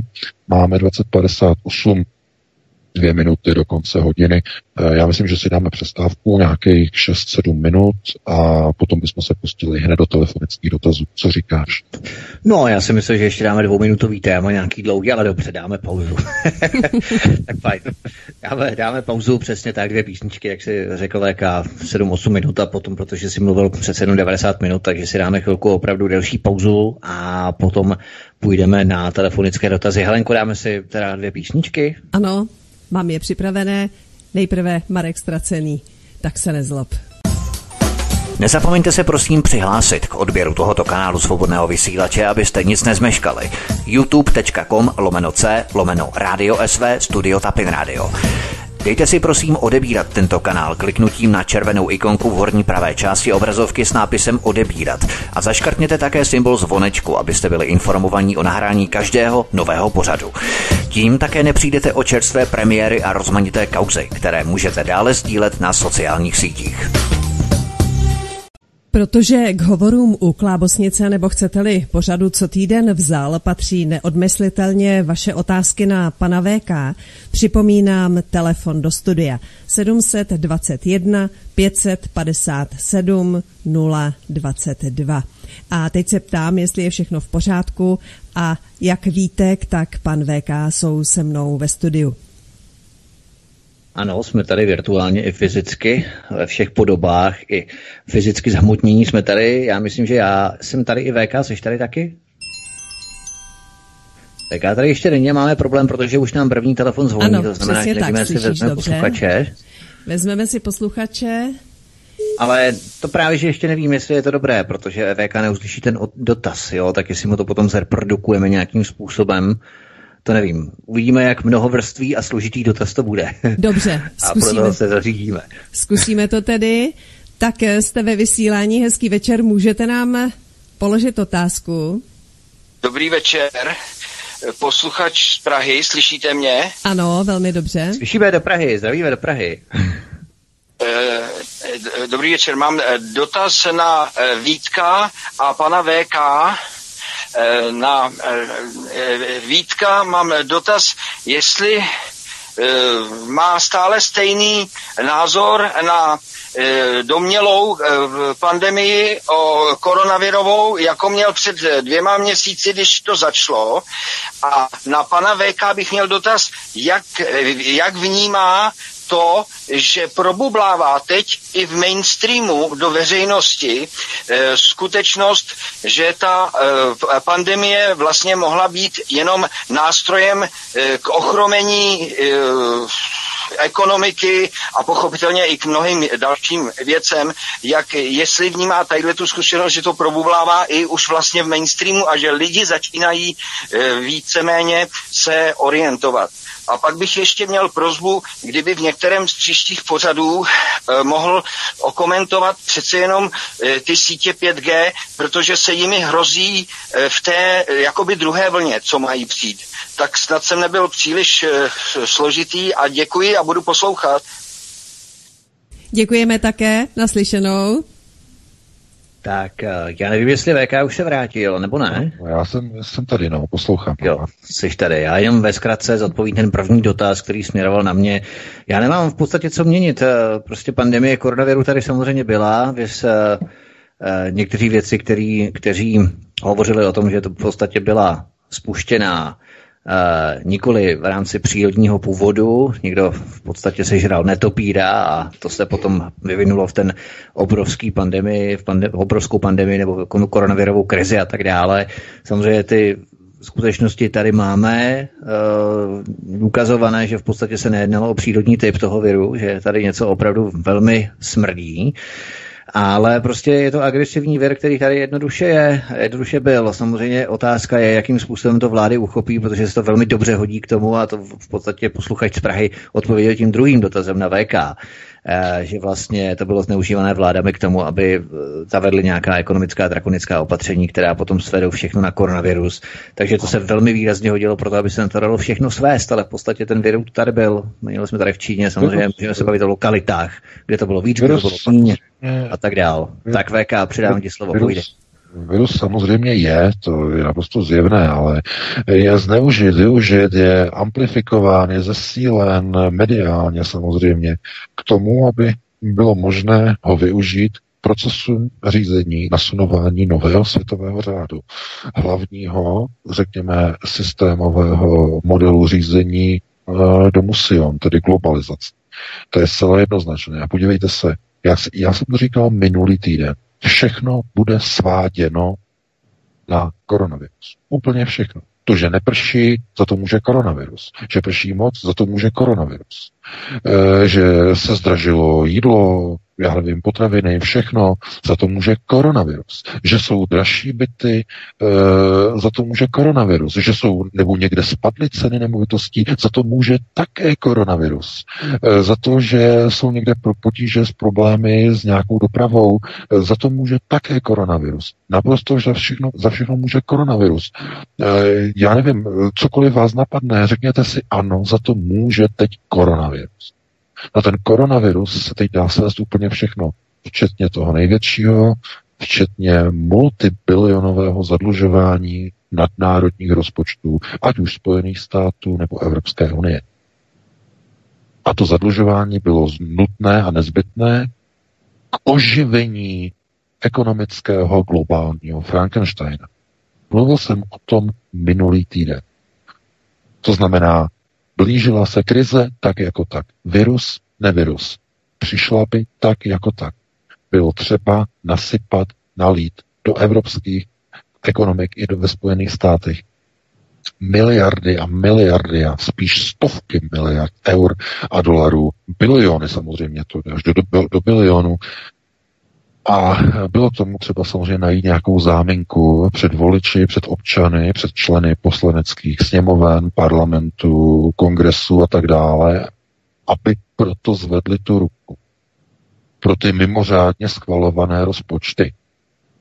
Kdyby to nemělo ono opodstatnění a zdůvodnění strašlivou zabijáckou virovou krizí, tak by nikdo pro ty obrovské schodkové dluhy nikdy nezvedl ruku. Vy, vy, vy snad znáte nějakého poslance, který by zvedl ruku pro obrovský multibilionový schodkový rozpočet, eh, aniž by eh, nebyl ožralý a nebyl úplně pod vlivem a světej pod obrázkem božím za normální situace? Ne, vůbec ne. K tomu bylo třeba přijmout proces nějaké krize, kdy se vyrobila krize virová, a ta krize způsobila zavírání podniků, kdy všichni šéfové všech vlád zavírali podniky, zavírali živnosti, zavírali biznesy, aby ty biznesy začaly krachovat, aby vznikla krize v celé ekonomice, potažmo v celé globální ekonomice. A následně na ten titul té krize přijmout obrovské schodkové rozpočty na oživení toho krachujícího globálního Frankensteina, který chcípal už minulý rok. Ještě nebyla žádná krize věrová a on už chcípal. Tady německá ekonomika zpomalovala celý minulý rok. Způsobem, že to lidi říkali, co budou dělat. Chápete? Takže ano, byla vybudována krize, aby se mohla zachránit globální světová ekonomika. A to stojí, dámy a pánové, jim, globalčikům za to, obětovat národní ekonomické systémy. Takzvaně je podusit, některé krachnou, některé padnou, ale díky tomu bude možné nasypat do nadnárodních ekonomik obrovské a obrovské peníze, samozřejmě naproti úvěrům a naproti obrovské mamutímu zadlužení. To je on, koronavirová krize. Takže takhle bychom to uzavřeli, no a pustíme dalšího volajícího. Je to ano. pravda, v podstatě všechno se svaluje na koronavirus. Já jsem třeba ku příkladu celý minulý měsíc nedostal menstruaci, tak by mě zajímalo, jestli taky za to může koronavirus. Ale pojďme dalšího posluchače. Studio Helen, příjemný večer. Máte slovo. Dobrý večer, Petr zdraví všechny. Mám jednu takovou otázku ještě k tomu eh, Izraeli versus eh, Palestína, anexe. Je to drsný, je to porušení všech mezinárodních práv, to je jednoznačný. A další jaksi fáze, že by západní břeh Jordánu následoval taky v, této, v tomto postupu. Ale já bych chtěl jednu věc se zeptat. Ne, nenapomáhá tomu trošku taky samotná ta Palestína, mnohdy její nejednota, to, to znamená, abych teď nekecal, Hezbalah versus Al-Fatah, potažmo eh, tisíce nebo desetitisíce Eh, palestinců, kteří pracují v Izraeli a pokud jsem slyšel eh, přímý názor nebo poznatek člověka, který do toho Izraele jezdí, eh, tak ten tvrdí, že plno těch palestinců pracujících v Izraeli prostě volí Bibiho. Takže já, to jsou věci, které jsem slyšel z doslechu, nemám to ověřený, ale prosil bych pana VK, jestli by to tro, trošku nějak ro, rozebral tu úlohu, která by prostě jednak by ulehčovala to eh, tomu Izraeli a na druhé straně eh, ta Palestína by tím trpěla svojí nejednotou. Takže to je ta otázka moje. Budu poslouchat. Mějte se hezky. Naschledanou, děkujem. No ano, samozřejmě, ano, spousta palestinců pracujících v Izraeli eh, hlasuje pro Bibiho, protože ten systém je pro ně daleko lepší eh, než ten život na těch okupovaných územích, kde žádná práce není. To je úplně stejné, jako kdybyste udělali průzkum veřejného mínění, řekněme v Dubnu, v květnu 1940 v Praze a na dalších okupovaných územích protektorátu Čechy a Morava pokud byste udělali průzkum, eh, kolik lidí by chtělo jít třeba do emigrace, eh, nebo já nevím, emigrovat například do cizí země a kolik lidí bylo spokojeno protektorátu, když nacisté zvedli platy dělníkům, dali jim potravinové lístky, dali jim garantovanou mzdu, což vůbec za první republiky nebylo. To zavedli nacisté protektorátu. Například sociální přídavky na dítě. To, to je další věc. E, je, samozřejmě to je, je to hodně drsný, ale víte, kdo je vymysl? To není vymysl e, komunistů po roce 1948. To zavedl Adolf Hitler. V první zemi na světě. Přídavky na dítě. A také v protektorátu Čechy a Morava. Takže ano, to je stejná situace, jako byla eh, po protektorátu eh, v České nebo v tehdy samozřejmě Čechy a Morava, tak spousta lidí hlasovala pro říši, protože se měli lépe, než se měli předtím, nebo měli by se, kdyby emigrovali třeba do nějakých utečeneckých táborů, eh, třeba ve Velké Británii nebo v nějaké jiné zemi. Naprosto jasně. To je jenže to není omluva, prosím vás, pro tu okupaci.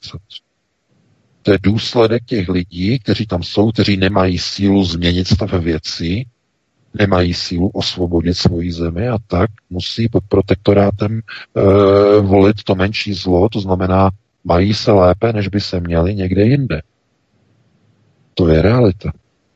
A v tom Izraeli to funguje úplně přesně tady tím způsobem.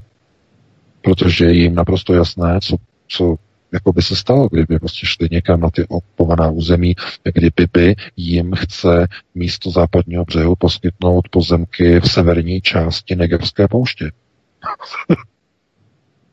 není tam voda, není tam nic, tam je písek. Poušť.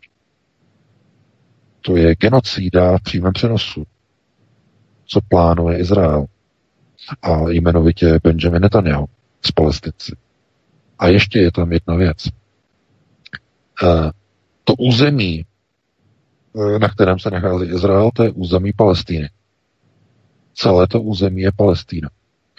Problém je v tom, že tam v roce 48, že tam samozřejmě židé přijeli na lodích a e, drželi v ruce papír.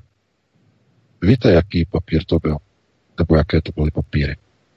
To byly papíry smlouvy Havara podepsané v roce 33 s Adolfem Hitlerem.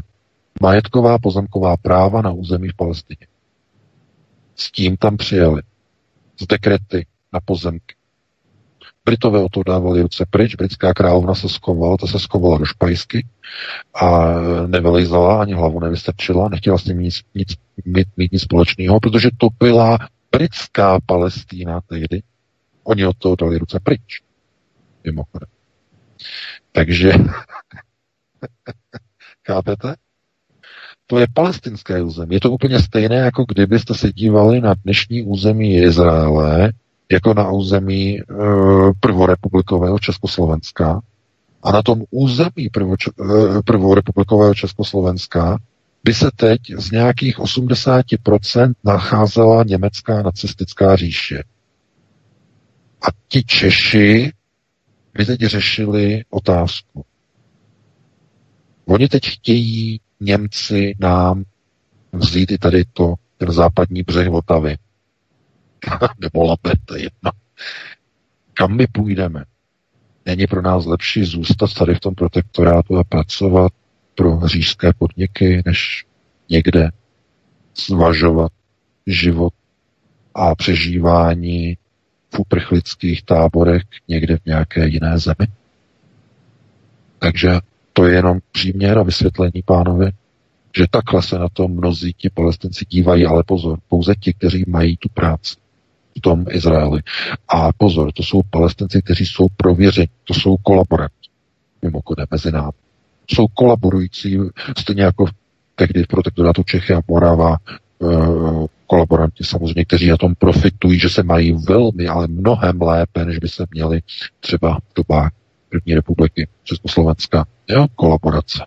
To znamená, povýšili jsou, nemluvíme o nějakých mizerných pracích, ale e, víte, že v Izraeli tam palestinci pracují na různých pozicích, v bankách a tak dále. To znamená, to jsou pozice, které jen tak někde jako neseženete. To si nemyslet. Když přijedete do Izraele, tak tam vidíte v obchodech, které jsou izraelské, ale vevnitř prostě vidíte třeba tam manažéry, kteří prodávají auta, jsou to, si na, díváte se na ně, oni nevypadají jako hebrejci, vůbec ne. Vůbec ne. Ani nosy nemají takové, jako by měly být a vypadají úplně... Ano, jsou to palestinci. To je jejich jména. Vidíte na té na cedulce, mají na tom saku a je to arabské jméno. Takže ano, takže jestliže šéf, eh, že jo, dílerství je Arab v Haifě, no, tak to asi něco znamená. No a je to stejné jako protektorát tehdy. To znamená, dívejte se na to tím způsobem, že máte třeba, já nevím, milion, milion, dvěstě tisíc lidí, kteří jsou skutečně v bídných podmínkách. To jsou ti palestinci na těch, řekněme, těch zapomenutých územích, kde není vůbec nic. No a ti něco málo mají, něco málo, ale ve chvíli, kdy přijdou i o ten západní břeh, tak se dají zkrátka na útěk, dají se na úprek. Protože zůstanou pouze ti pravověrní, ti, kteří takzvaně kolaborují, spolupracují s Izraelem. Tím je to dané. Takže dáme prostor dalšímu volici. Ano, můžete se ptát, jste ve vysílání. Hezký večer. Ano, děkuju. E, tady Lenka, všechny zdravím. Mám otázky. Otázka jedna. Paní doktorka Peková říkala, že virus, koronavirus je z laboratoře a že co je z laboratoře, takže nepřežije a že vlastně uh, chcípne samo. Takže eh, no, jenom, že zase třeba z NATO nebo z, z alternativy se ozývají takové názory, nebo názory, nebo prostě z toho, z toho NATO přímo jako hotová věc, že na podzim nás čeká silná vlna, silná vlna zase epidemie. A já jsem se chtěla zeptat, jako, to, jako když to, jako odporuje si to, takže když eh, to by na nás tady to museli znova vysypat nebo nějak vysemenit, když paní doktorka Peková říkala, že to nepřežije. Tak jaký je názor pana VK na tuto věc?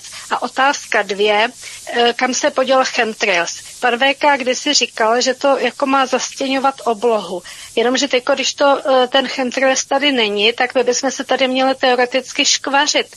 A chemtrails není a tady je docela chladný a, vlhký počasí tak eh, to, to mi, mi taky nejde dohromady. Tak kdyby pan VK se mohl k tomu taky vyjádřit. Děkuju. Hezký My také večer. děkujeme. Naslyšenou. No, samozřejmě, co se týče uh, paní Pekové a uh, toho viru, to už vůbec nebude potřeba na podzim. Na podzim nebude vůbec potřeba, aby někdy nějaký virus někde fungoval. Přece zajistí počet nemocných, zajistí cinknuté testy. Chápete? Cinknuté testy, které budou ukazovat pozitivní testy. Ty zajistí samozřejmě Čína, přijdou z Číny. A když ne z Číny, tak přijdou ze Spojených států. Cinknuté testy od globalčiku, které vám ukážou, že, že máte koronavirus. To znamená, ty testy se začnou dělat někdy začátkem října. Ukáže se, že zase určité procento lidí v populaci má koronavirus. Testy, rozumíte, testy to potvrdí. Tím je to dané. A nemusíte vůbec sledovat nějaké další věci. Víte, ve chvíli, kdy se řekne, že nebo v médiích se něco řekne, nebo se používá nějaký argument, že je pravda, tak stejně ani nepotřebujete někde nějaké důkazy, že eh, dvojčata v New Yorku nespadla taky samovolně od nějakého požáru a také byla odpálena trhavinami. To také víte a Oni nepotřebují vás o tom přesvědčovat, že jestli je tohle to pravda nebo tamhle to pravda. Oni zkrátka kontrolují média.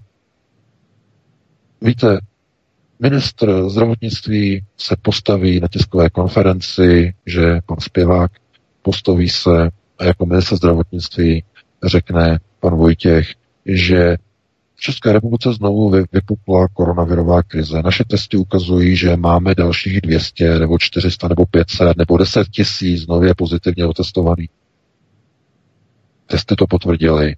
Proto zavádíme nová koronavirová opatření, znova se musí zavřít obchody a tak dále a tak dále. Eh, chápete? Takhle jednoduše se to udělá. Ty testy to potvrdí. No a proto uh, všichni bojí, bojují a brojí proti domácím testům. Možná jste zaregistrovali, ty Vítku si zaregistrovali, jak všichni uh, politici uh, chtějí zakázat domácí testy, že prý jsou nepoctivé, nebo ne nepoctivé, jsou nepřesné, neprůkazné, že, že, že to nedělejte, netestujte se doma sami těmi, těmi testy, které si můžete koupit, že, že to je neprůkazné, musíte těmi oficiálními testami těch laboratoří. No ano, samozřejmě, to je logické, pro boha musíte mít trochu logického uvažování. Chápete, když se budete sami testovat, tak budete vždycky negativní. Nikde nebude nikdo nakažený. Vy, abyste byli označeni za nakaženého, vy musíte jít do té laboratoře, kde ten cinknutý čínský test ukáže, že máte ten koronavirus. Protože ten test, to je ten, který je to, to je správný test. Ten váš, který jste si koupili, tak je neprůkazný, tak to zahoďte. No, tak se podívejte na ty články, jak ti, jak Babiš to kritizoval, ty domácí testy a tohleto a, a e, Macron kritizoval domácí testy. Chápete? To je úplně průhledné. To byste museli třísknout hlavy do, hlavou do zdi, aby se některým lidem rozsvítilo. To znamená, oni v té chvíli už nebudou potřebovat nějaké skutečně nemocné. Teď se podívejte do nemocnic, nikdo tam neleží, nikdo tam v životě neležel, jsou prázdné. Co stačilo k zavření celé republiky? Jaká věc stačila? Mediální bublina. Mediální hoax. Červený svetřík se postavil do televize a řekl, máme problém, zavíráme všechno, kdo poruší, tak zaplatí pokutu, kdo něco udělá, půjde na 8 let až do vězení, když něco poruší v době krizového stavu a tak dále. Znamená bu, bu, bu, hu, hu, hu. Chápete? Klasika. Tak se to dělá na Goje, všude. No a v téhle chvíli je vám snad doufám jasné, že když oni už vědí dopředu, že bude podzimní krize, no, tak vám snad musí být jasné, že, že ji budou manažovat. Už to mají naplánované. Potřebujeme 10 milionů cinknutých testů, aby jsme z nich měli určité procento, eh, které víme, že dá, negativ, dá pozitivní výsledek, aby jsme to mohli naplánovat. To znamená, že budeme mít tolikle nemocných 15. října, tolikle budeme mít 20. října, tolikle my uděláme vlnu, namodelujeme virovou vlnu, takhle, takhle, aby to před těma Vánocema šlo trošku dolů, aby byly vyšší nákupy a potom zase od ledna trošku nahoru to půjde a tak dále, budeme kontrolovat společně. No všechno připravený. To znamená, nepotřebujete už virus potom v té době, protože hysterie už je vyrobená, už je připravená, je ready. To znamená, eh, lidi už teď budou kontrolovat skutečnou virovou náladu jenom podle médií, ne podle toho, co vidí v, v ulicích a co vidí v nemocnicích, ale podle toho, co jim řeknou média.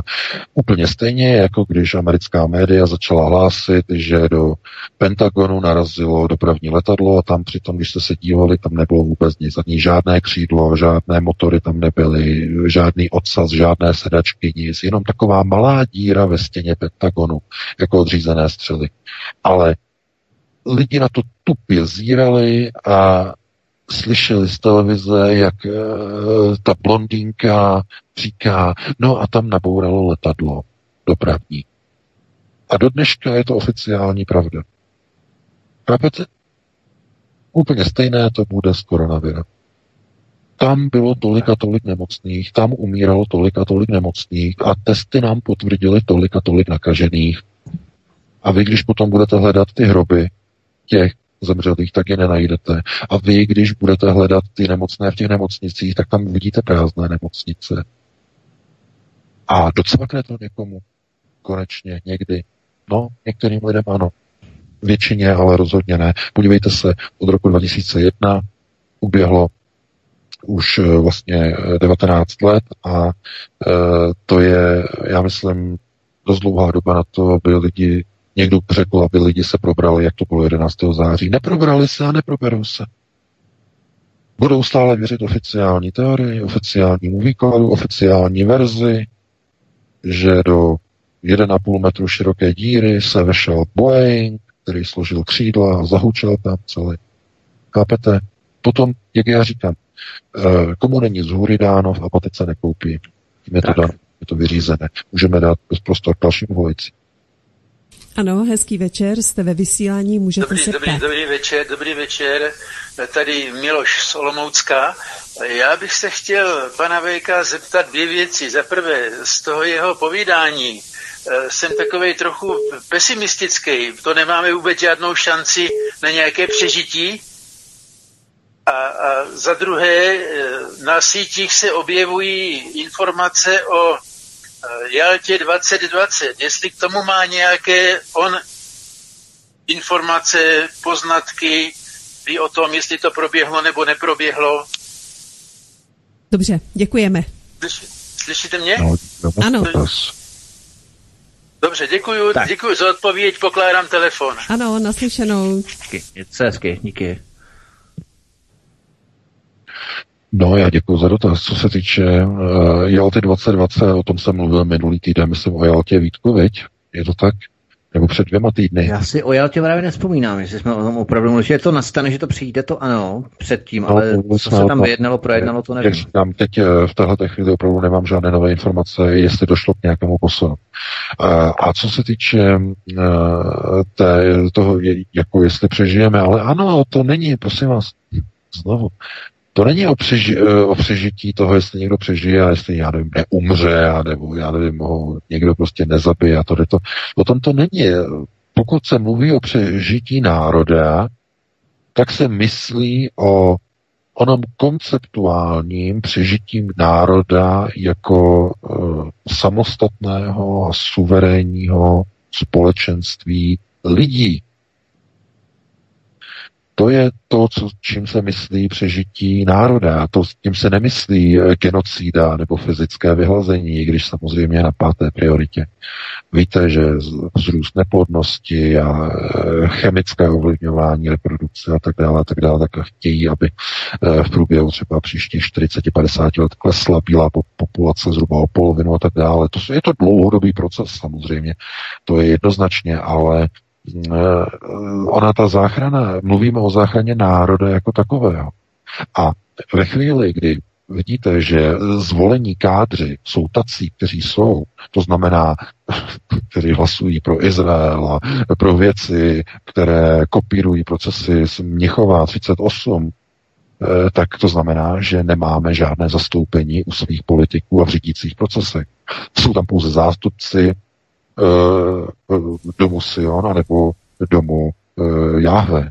Jedni nebo druzí. Jsou tam zástupci, kteří ochraňují Izrael a ochraňují, ochraňují Jeruzalém. A potom ti, kteří jsou na straně domu Sion a kteří, jako pan Petříček, kritizují Izrael a e, jsou jakoby proti Izraeli, protože zastupují zájmy Bruselu a zájmy Rothschildu a zájmy domu Sion. To je všechno, co tam je. A když je hlasování o podpoře Izraele, tak je jediný, kdo tam nezvedne ruku pro Izrael, je, na, je jenom jeden jediný člověk. A to je šlechtic Karel Schwarzenberg. To je úplně to největší chucpe, to je ta facka do tváře všech voličů. Chápete? Mnoho lidí pořád, jim to pořád nedochází. Proč teda tu konceptuální gramotnost má jenom jeden jediný politik a šlechtic Karel Schwarzenberg, když jde o rámec Izraele, hlasování pro Izrael? Víte? A to, jsou právě ty, to je právě to, co se nenaučíte ve škole, při školní docházce. To znamená konceptuální gramotnost. Co to je? No, eh, aby člověk věděl, co se pro Boha okolo něho děje. To je, ta, to je takový ten laický výklad toho, co to znamená konceptuální gramotnost. Aby člověk věděl, co se to doháje okolo mě vlastně děje. A abych na to uměl si odpovědět. To je konceptuální gramotnost. Vím, že pro mnoho lidí e, to takhle daleko nikdy ani za jejich život nedojde. Oni si položí tu otázku, co se to sakra okolo mě děje, ale nedokážou si na ní odpovědět. To je znakem konceptuální slepoty, samozřejmě. Protože nám, minimálně kdo nás poslouchá, kdo nás čte, tady probíráme už dlouhá léta v našich pořadech, e, tak se to asi netýká mnohých, teda aspoň doufám, nebo chci věřit, že se to mnohých netýká, eh, že chápou souvislosti, ale bohužel eh, na dotaz, eh, jak zachránit prostě, nebo jak přežít, tak ano, přežijete, přežijete jako palestinci pod Izraelem, jako, jako Češi přežívali při protektorátu pod nacisty, když pracovali na budování Třetí říše a pracovali pro válečné úsilí Třetí říše. Eh, to jako o přežití to vůbec není. Můžete přežít jako otrocká síla, jako servilové, jako úslužníci za nějakou prebendu. Eh, když, když konvertujete k islámu, tak vás nechají přežít a budete mít nějakou kvalitu života. To, to není o přežívání. Svoboda není o přežívání. No, kdybychom chtěli přežít, tak se nebudeme stavit na odpor a necháme pro, probíhat ty procesy tak, abychom přežili. Což teda bohužel také se dělalo hodně často v historii českých zemí z nějakých důvodů a no a důsledkem potom je e, de facto zánik státnosti v roce 2020, když už znovu se prodávají eh, kalendáře z nacisty, kteří se snažili vyhladit slovanské národy, včetně toho českého. Proto, tak. kdo se nepoučí z vlastní historie, je donucen si ji zopakovat. A tohle to se bude týkat i národa toho našeho.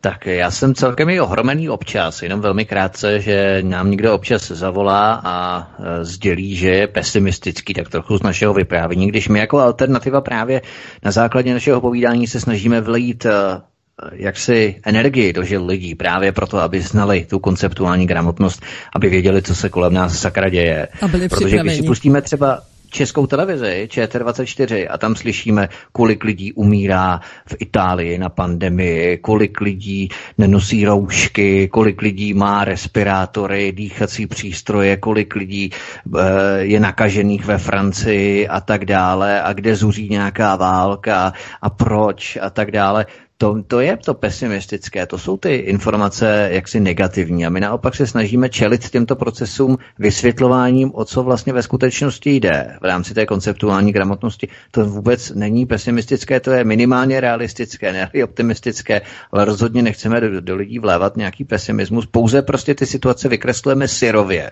tak jak se to bohužel děje. Někdo se to snaží lakovat na růžovo, předestírat, prezentovat, jako že to je v pořádku, například eh, v české televizi televizi v 24 nebo na mainstreamu jako takovém eh, v rámci eh, nějakých, řekněme, bulvárních záležitostí a tak. Ale většinou, většinou se tam jedná právě o ty, o ty negativní věci. Kdo kdy zemřel, kolik má kdo roušek, kdo kdy je nakažený, kolik lidí zemřelo tam a tam to si mi zdá jako spíš eh, jaksi negativní nebo minimálně pesimistická zpravodajština. Abych to tak to řekl. Ale dáme prostor dalšímu posluchači, já se tady nechci vykecávat. Příjemný večer, jste ve vysílání. Můžete mluvit. Dob, dob, dobrý večer, tady je VM. Zdravím VK, Vítka a Helenku.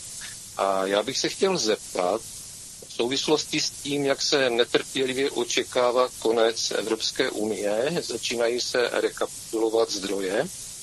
Mě by zajímalo, jestli zlato, kterého dneska už máme jenom zlomek ve srovnání s tím, co bylo v 90. letech, jestli to zlato uloženo v depozitu České národní banky je de facto naše, anebo patří de facto domu Rothschild. Děkuji a budu poslouchat. Také děkujeme. Naslyšenou. Taky hezký večer. Slovenské zlato, to určitě patří Slovensku, že VK? v Londýně. Vítku, ano, ano, to je dobré, dobře si mi nahrál. Eh, je to je důležité. Zlato patří jenom tomu, kdo ho fyzicky drží v ruce. To je jenom, eh, je to citát Franklin Delano Roosevelt. Řekl, zlato patří jenom tomu, kdo ho fyzicky drží v ruce. Takže, co to znamená? Eh, to, jestli zlato je někoho nebo něčí, musí být tedy drženo přímo tedy eh, ve valutech nebo v těch, v těch podzemních kopkách eh, dané, dané národní banky, tak pokud tam leží, je tam, řekněme, umístěné, tak ano, potom je v držení té dané banky. Ovšem otázka je, jestli majetkové struktury té banky jsou skutečně české, což nejsou. A to víme, že protože z jakého důvodu? Když vznikala, eh, nebo když byla likvidována SBČS v 90. roce, státní banka Československá, a potom vlastně 93, samostatná republika, eh, Česká národní banka, tak zlato bylo převezeno do Londýna a bylo převezeno naproti spuštění konvertibility české koruny jako garance to znamená, aby západní trhy a e, především západní banky začaly akceptovat na takzvaném kapitálovém trhu natisknuté české bankovky. Kdyby Česká republika neodevzdala své zlato, tak by se koruna nestala konvertibilní. No, je, protože pak dlouhý, pokud si vzpomínám, to byla ta reportáž tehdy ještě na F1, na kanálu F1, to bylo, to bylo někdy v 91. roce, to je strašně dlouho, ale já si na to vzpomínám. Pan Dlouhý tam tenkrát byl velice mladý, ještě v tom saku a říkal, e, my potřebujeme garantovat našim zlatem chystanou, plánovanou konvertibilitu naší koruny a potřebujeme našim partnerům garantovat naši konvertibilitu. Proto to zlato bylo přesunuté a už tam zůstane samozřejmě. je to dané. To znamená, eh, to je právě to, když eh, se k moci dostanou, jak říkám, ne ti vlastenci, ale různí přichystaní kádři z různých výzkumných ústavů, z různých prognostických ústavů. Od 70. let průběžně, eh, řekněme, připravování kádry, kádři na převzetí moci po plánovaném změně stráží v roce 89, to znamená plánovaný převrat. To bylo všechno nachystané, bylo to připravené a proto ano, z, chápete, zlato si schromažďuje Čína, Rusko si schromažďuje zlato, uh, Irán má také nějaké zlato, ale chápete, víte, kdo nejvíce nakupuje zlato No nakupuje samozřejmě Rusko, no protože to je samozřejmě ruský židovský kongres, to znamená chasická Rus skupuje na celém světě všechno veškeré zlato do své kontroly a přemysťuje ho do Ruska. No to je snad jasné. Ovšem gojské národy, národy ne. Gojské národy ty se zbavují zásadně zlata, aby ho kryli, nebo aby naproti mohli emitovat, eh, řekněme, konvertibilitu, mít zajištěnou konvertibilitu svých papírků, natěštěných papírků, e, různých českých korun a dalších prostě těch eh, těch věcí eh, na mezinárodních trzích. Chápete? To je celé. To je konvertibilita.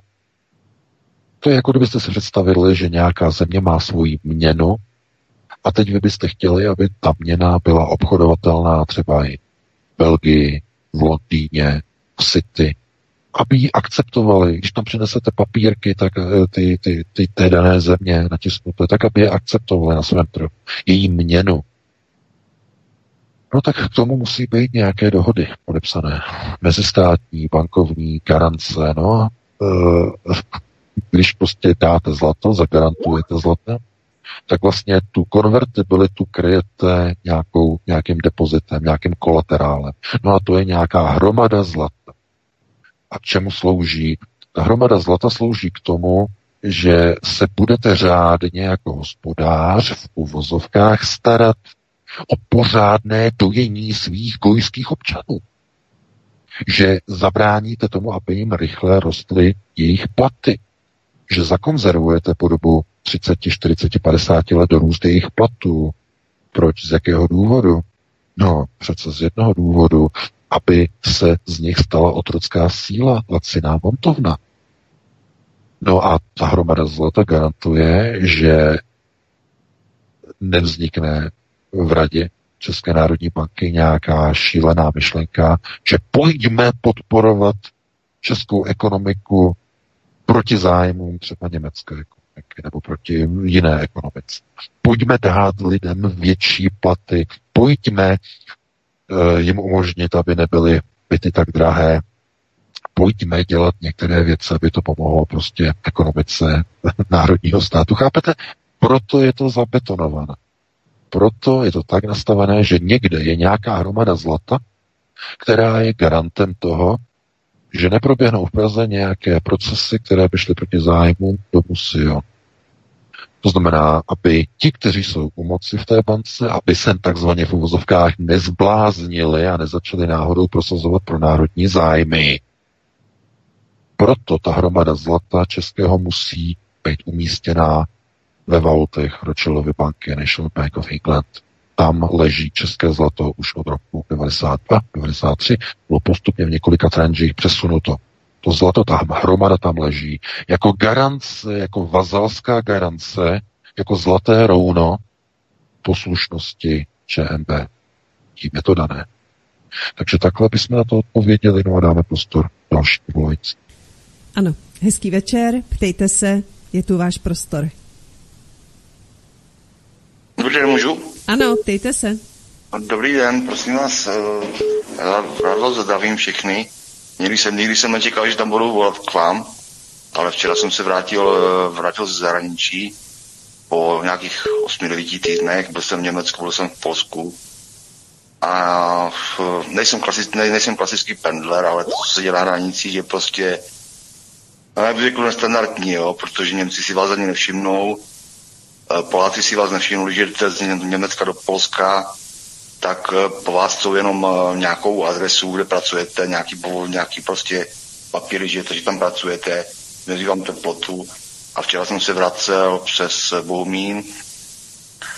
A přestože v rádiu hlásili, že budou dělat uh, nějaký ty uh, kontroly na Mátkový, teda. To jsem poslouchal už, protože jsme blízko v Vroclavi, takže jsem poslouchal Český rádio, že budou namátkové kontroly, tak v eh, Bohumíně na přechodu byla dálnice stažena na, do jednoho pruhu, brali každý auto, automaticky všichni do karantény, jo.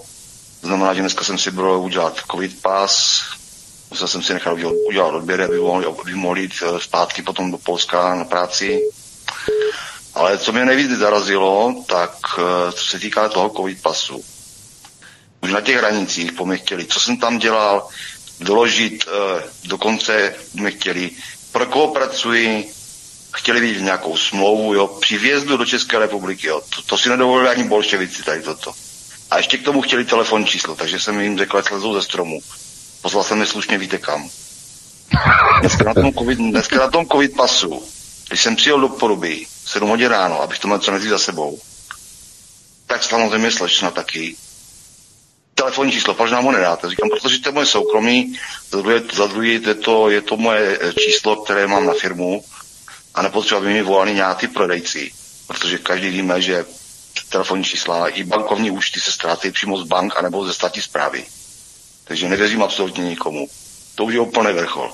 Takže jsem jim dal e-mail, který mám na seznamu už asi 15 let nebo kolik, který mám pro tyhle ty účely, aby mohli se mnou komunikovat. No ale to je prostě nehorázný, jako pokud někdo prostě je donutěný, donucený, jo, aby, tady přijel do, téhle republiky a prostě ho nutí do toho covid pasu. Lidi, prosím vás, udělejte si, udělejte si prostě nějaký fiktivní telefonní číslo, kupte si nějakou kartu, dejte jim tu kartu.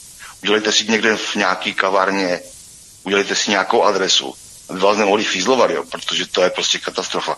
A co mám za dotaz na, na pana VK, co si, o to myslí, jo, protože si, tohle, tohle to si nedovolil. Ani bolševik, ani fašista, tohle to už je prostě neskutečný, jo, to se tu děje. A tím a ještě bych chtěl jednou tohleto. Uh, chtěl bych pozdravit pana Babiše, tu velkou trojku, jo. Babiše, Primulu, a toho dalšího, toho, toho zpratka, co tam na tom městu zdravotnictví. Adama. A jestli jste, jestli jste viděli, jestli jste viděli někdo uh, film Pelíšky, tak by mi chtěl zkázat. Jak to tam bylo, tam říkal ten kode. Uh, o tom, že jste si prdel. Tak nějak, jo, tam zval z toho okna. Jo, to je asi. No jo, proletáři, vlište si prdel, jo, asi tak nějak. Tak jo, a, děkujeme. děkujeme. No, já, už, já už to prostě nedávám, opravdu to nedávám. Jestli mi zítra vyjde ten pas, opravdu, jestli bude cíknutý nebo nebude. Já se přes ty hranice dostanu. Já kdybych se vás prostřílel, tak tady nebudu prostě. Opravdu ne. Děkuju. Naschledanou. Naslyšenou. Pěk, pěkný den. Taky. Moc děkujeme za zkušenosti. To, to bylo opravdu, to jsou cené zkušenosti, které se vyplatí toho posluchače nechat mluvit, protože to jsou opravdu zkušenosti praktické ze života, právě aktuální. VK, co ty na to?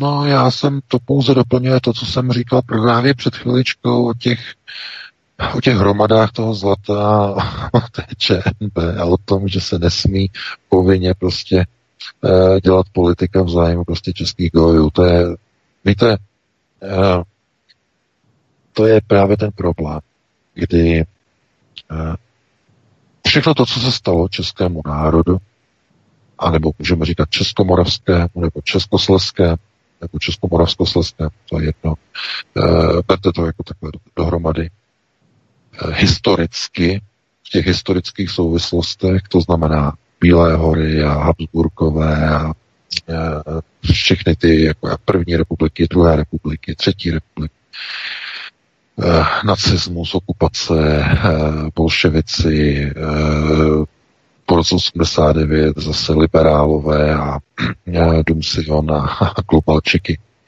To je všechno vlastně jenom kvůli tomu, že ty české země celý ten prostor, vlastně Čech, Moravy, všechno tohle, když se na to díváte, tak historicky je obrovským tavícím mixovacím kotlem, kde se nacházejí jak tedy eh, germánské, eh, řekněme původy germánské krve, slovanské krve, eh, původních Keltů, románské kmeny, ten genom je velice bohatý, dokonce i vikingové, to, to znamená, já jsem se díval na ten článek, to už, a to už je strašně starý, to už doba před, před mnoha, mnoha lety, časopis. A eh, to znamená, jak, jak, jaké všechny genomy se nacházejí vlastně v české, moravské, sleské populaci, eh, co všechno. A to není nikde jinde v Evropě bylo uvedené v tom článku. Nikde jinde v Evropě není mix těch lidí jako v české kotlině. A důvodem je potom to, proč židé považují Prahu za svůj Jeruzalém na druhé straně, to znamená eh, takzvané okultní rovině. Považují Prahu za druhý Jeruzalém. Proč je tak výjimečná Praha jako pupeční šňůrou napojený spojenec na Izrael. To znamená, ta vící kotel Jeruzaléma je to samé, vlastně to samé postavení, které jakoby vycházelo i z procesu při vzniku Izraele, kde ovšem samozřejmě byly úplně jiné souvislosti eh, po koncem 40. let, počátkem 50.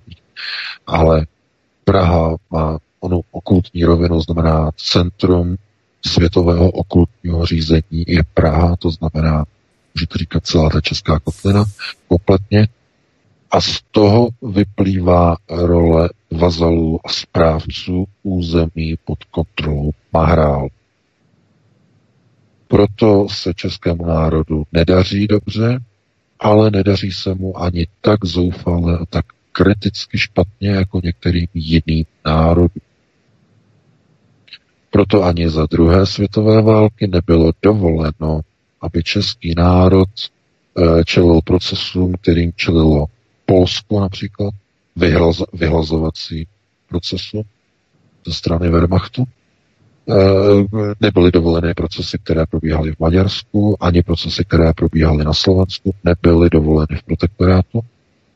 A je jenom takovým potvrzením důležitosti celé této kotliny skutečnost, že skončila válka v Evropě právě na území České kotliny u Milína 11. května a celá milionová armáda, nacistická armáda, znamená armáda střed, přežila konec druhé světové války na území protektorátu Čechy a Moravy, kam byla odvelena ještě za života eh, Adolfa Hitlera v polovině eh, dubna 1945 eh, a ovšem mimo vědomost Adolfa Hitlera na příkaz Heinricha Himmlera, vrchního šéfa SS, který byl samozřejmě i šéfem okultního systému řízení nacistické vlády. To znamená člen skupiny Thule a Vril, který vlastně kontroloval všechny okultní procesy řízení, včetně vlastně budovaných základen nacistické říše v Antarktidě. To znamená, všechno bylo připraveno v té době skrze Heinricha Himmlera, hlavního lídra na uh, uchování uh, milionové armády, která měla potom vybudovat poválečné nové západní, můžeme říkat, dnešní době bychom se na to dívali jako na západní Německo tehdy, tak, eh, tak to už bylo dopředu naplánované, že ta armáda bude schovaná, uskovaná na území Mahrálu, to znamená v prostředí České kotliny. Proto si nemyslete, že eh, jako Česká republika, že je to, znamená se nějaká země, která má nějaký slovanský původ. Ne, ne, ne, ne, ne, ne, ne, to je úplně chyba. Eh, význam České kotliny je, že se jedná o ochranné centrum Mahrálu, které je umístěno v Praze. Eh, to znamená okultní centrum světového židovstva a nebude nikdy dovoleno na tom území provádět některé procesy, které jsou prováděny všude jinde. Což ale pozor není žádná výhra, protože to potom znamená, že je to ten model onoho přežití, ale v rolích vazalů, otroku, kteří musí a jsou povinni kdykoliv se postavit na pozor a hlásit allegiance, hlásit slib věrnosti Izraeli. Kdykoliv Izrael zvedne prst, kazováček a řekne, to ne, ne, ne, ne, ne, to, co řekl váš ministr, to se nám nelíbí, okamžitě se omluvte a všichni se musí postavit a všichni musí slib věrnosti Izraele a Jeruzalému složit, poklonit se a nedovolit nic, co by bylo proti zájmu Izraele. To je potom úděl lokajů vazalského postavení. E, nikdy nedojde k narovnání platu s jinými zeměmi západními, nikdy nebude dovoleno, nikdy nebude připoštěno. Ani 30 let už uběhlo 30 let, vidíte, že nejsou srovnané platy, ani za 50 let nebudou srovnány. Ani kdyby uběhlo tisíc let, nebudou platy srovnány, protože vazalům, otrokům e, na území Mahrálu nebude dovoleno srovnávat se s jinými. To není to nic veselého, máme 21.58, dáme prostor možná ještě Ano, ještě poslední volající, který čeká na lince.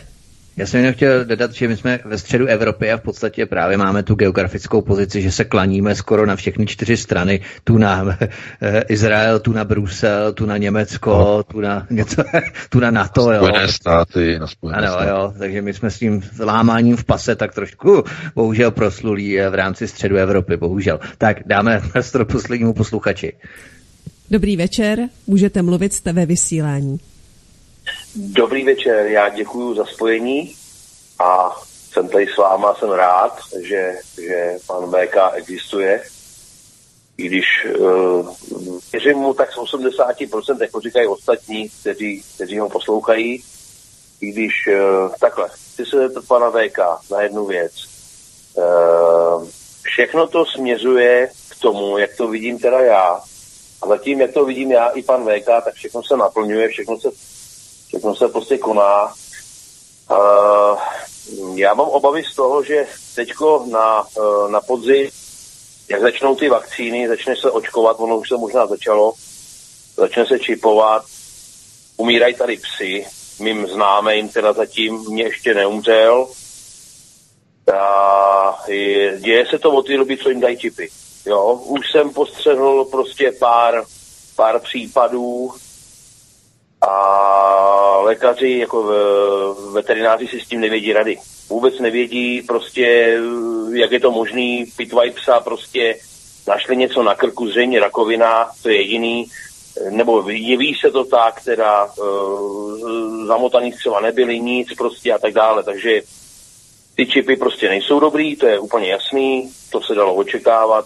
No a pak ty G sítě, jestli se to prostě všechno spustí teďko ke konci, jestli se to náhodou všechno teďko neudržuje e, jenom e, do té doby, než se to spustí, všechno najednou. To znamená, jak ty G sítě, tak e, ta vakcína, čipy prostě a všechno, jestli by mi na to mohl odpovědět, co si o tom myslí, nebo jestli má ten postřeh jako já, protože tady se hraje už o všechno. Tady Dobře. se hraje už o všechno. Děkuju. Nemáte zač? Naslyšenou. No, já děkuji za dotaz. Eh, to by bylo na dlouhé povídání a já vidím, že už ani nemáme čas, ale já bych jenom chtěl na to říct, že co se týče těch eh, čipů eh, s těmi psy a problémy, které to způsobuje, No, ono to není překvapivé, protože to vlastně zaregistrovávají ve Spojených státech, zase co se čipují zvířata. Je to kvůli tomu, že u některých prostě psů dochází k vyvolání autoimunitní reakce, kdy ta podkožní tkáň reaguje vlastně na ten zabudovaný čip jako na cizí těleso spustí autoimunitní reakci, která považuje v ten čip za e, nádor a začne e, produkovat e, zkrátka e, látky, které e, v podstatě jsou typické při vypnutí rakoviny. Jo, to znamená, začne produkce leukocitu a tak dále. To znamená, jakoby v podstatě se naindukuje de facto rakovina nebo příznaky, kdy organismus si myslí, že se jedná o eh, rakovinový nádor a začíná to reagovat. Nevím, jaká, jaká je tam procento vlastně tady těch případů kolik vlastně psů to může postihnout. Eh, jedná se třeba i o neodbornou vlastně implementaci toho čipu, to znamená, že namísto, aby byl jenom vlastně pod tou vrchní kůží, tak vlastně zasunutý eh, přímo do té tkáně toho spodního epidermisu a tam už jako tam je problém si zdravotní, eh, tam dojde na, na startování vlastně té autoimunitní odezvy, ale je, má to jednoduché řešení. Eh, žádného psa prostě nikam nepřihlašujte a ne, nečipujte ho, neočkujte ho. Eh, teda, jako samozřejmě zase to očkování, že jo. Očkování proti vsteklině, nepředpokládám, že pouštíte psa někam, někam do lesu, aby někde něco volízal, někde něco nakaženého, ale co se týče toho čipování, tak to je prostě zkrátka na vás. Pokud máte psa, který nebyl nikdy čipovaný, nikdy, Jo, nikdy. To znamená, když se čipují štěňata, to ště, štěně eh, se, se zžije takzvaně s tím čipem, eh, tak to je něco jiného, protože je jasné, že ten čip eh, tomu psovi nevadí. Jo? Prostě roste, roste a nevadí. Ale pokud, čip je, pokud je pes dospělý, dostane čip, tak tam může dojít k nějakému problému, že ten pes prostě půjde. No, takže na to je třeba jako si dávat pozor. No a co se týče vlastně těch 5G sítí, o tom jsme vlastně mluvili minule, na to už nemáme pravdu čas, protože máme 22.03. Takže já bych to takhle teda ukončil, já bych se rozloučil s tebou Vítku, rozloučil bych se i s tebou Helenko, No, doufám, že dneska jsme, když jsme začali zase o něco dále, tak že jsme e, pojali nebo řekněme obsáhli ty zásadní témata za uplynulý týden. No a uslyšíme se opět za týden v pátek po 19. hodině. Opět přineseme aktuální témata, takže do té doby se budu těšit na slyšenou. Já bych jenom závěrem velmi krátce doplnil, že my nehrajeme o to, jestli nám někdo věří ze 70%, 75, 80, 85, jestli někdo věří tolik a tolik panu VK, jestli někdo věří tolik a tolik Vítkovi, Helence, Pavlovi, Petrovi, Martinovi, kdo komukoliv od nás. My hrajeme na to, a to je právě rozdíl mezi námi a tím mainstreamem, že my se nepasujeme do role autorit, které co si prohlásí a paušalizují to na eh, jaksi pozici pravdy, to, že máme pravdu. My si to nemyslíme, my chceme právě vás stimulovat a motivovat k tomu, abyste si srovnávali své životní zkušenosti s tím, co kolem sebe pozorujete, kolem sebe se rozhlížíte, eh, bavíte se s lidmi, abyste to porovnávali s tím, co tady říkáme my, a vykašlali se na to, co vám řeknou právě média v rámci hlavního proudu, co vám pumpují do hlavy. Abyste to srovnávali se svými životními zkušenostmi a řekněme realitou, to, o čem se tady bavíme. Jo, to jediné chceme od vás. My vám ne, nepo, nepožadujeme po vás, abyste nám nějak věřili nebo nevěřili z 80, 90 nebo 70. To nám vůbec nezajímá a nejde nám o to. Nám jde o to, pokud se s námi souzníte, pokud s námi rezonujete, jsme velmi rádi a v podstatě srovnáváme realitu, racionalitu, realitu našeho života. To se kolem sebe rozlížíme, komunikujeme s lidma a nějakým způsobem si utváříme to naše životní přesvědčení, eh, jak to tady vlastně všechno kolem nás funguje v rámci té konceptuální gramotnosti. Takže to je jenom tak trošku na závěr. Uh, zafilozofovali jsme si. Helenko, já ti moc děkuji za vysílání, tobě VK taky, za uh, náš pořad, milí posluchači, že nás posloucháte, že nás sdílíte. No a příště se s vámi opět těšíme naslyšenou. Hezký večer, případně dobrou noc. No a příště jsme tady zase. Hezký večer. Naslyšenou. Já se také loučím s oběma, i s panem VK, i s tebou Vítku a písnička Katapultu někdy příště je tu pro vás. Vám, vážení posluchači Svobodného vysílače CS, tato písnička říká, že někdy příště znamená přesně příští čtvrtek od 19 hodin na Svobodném vysílači CS. Prosíme, pomožte nám s propagací kanálu Studia Tapin Radio Svobodného vysílače CS. Pokud se vám tento nebo jiné pořady na tomto kanále líbí, klikněte na vaší obrazovce na tlačítko s nápisem Sdílet a vyberte sociální síť, na kterou pořád sdílíte. Jde o pouhých pár desítek sekund vašeho času. Děkujeme.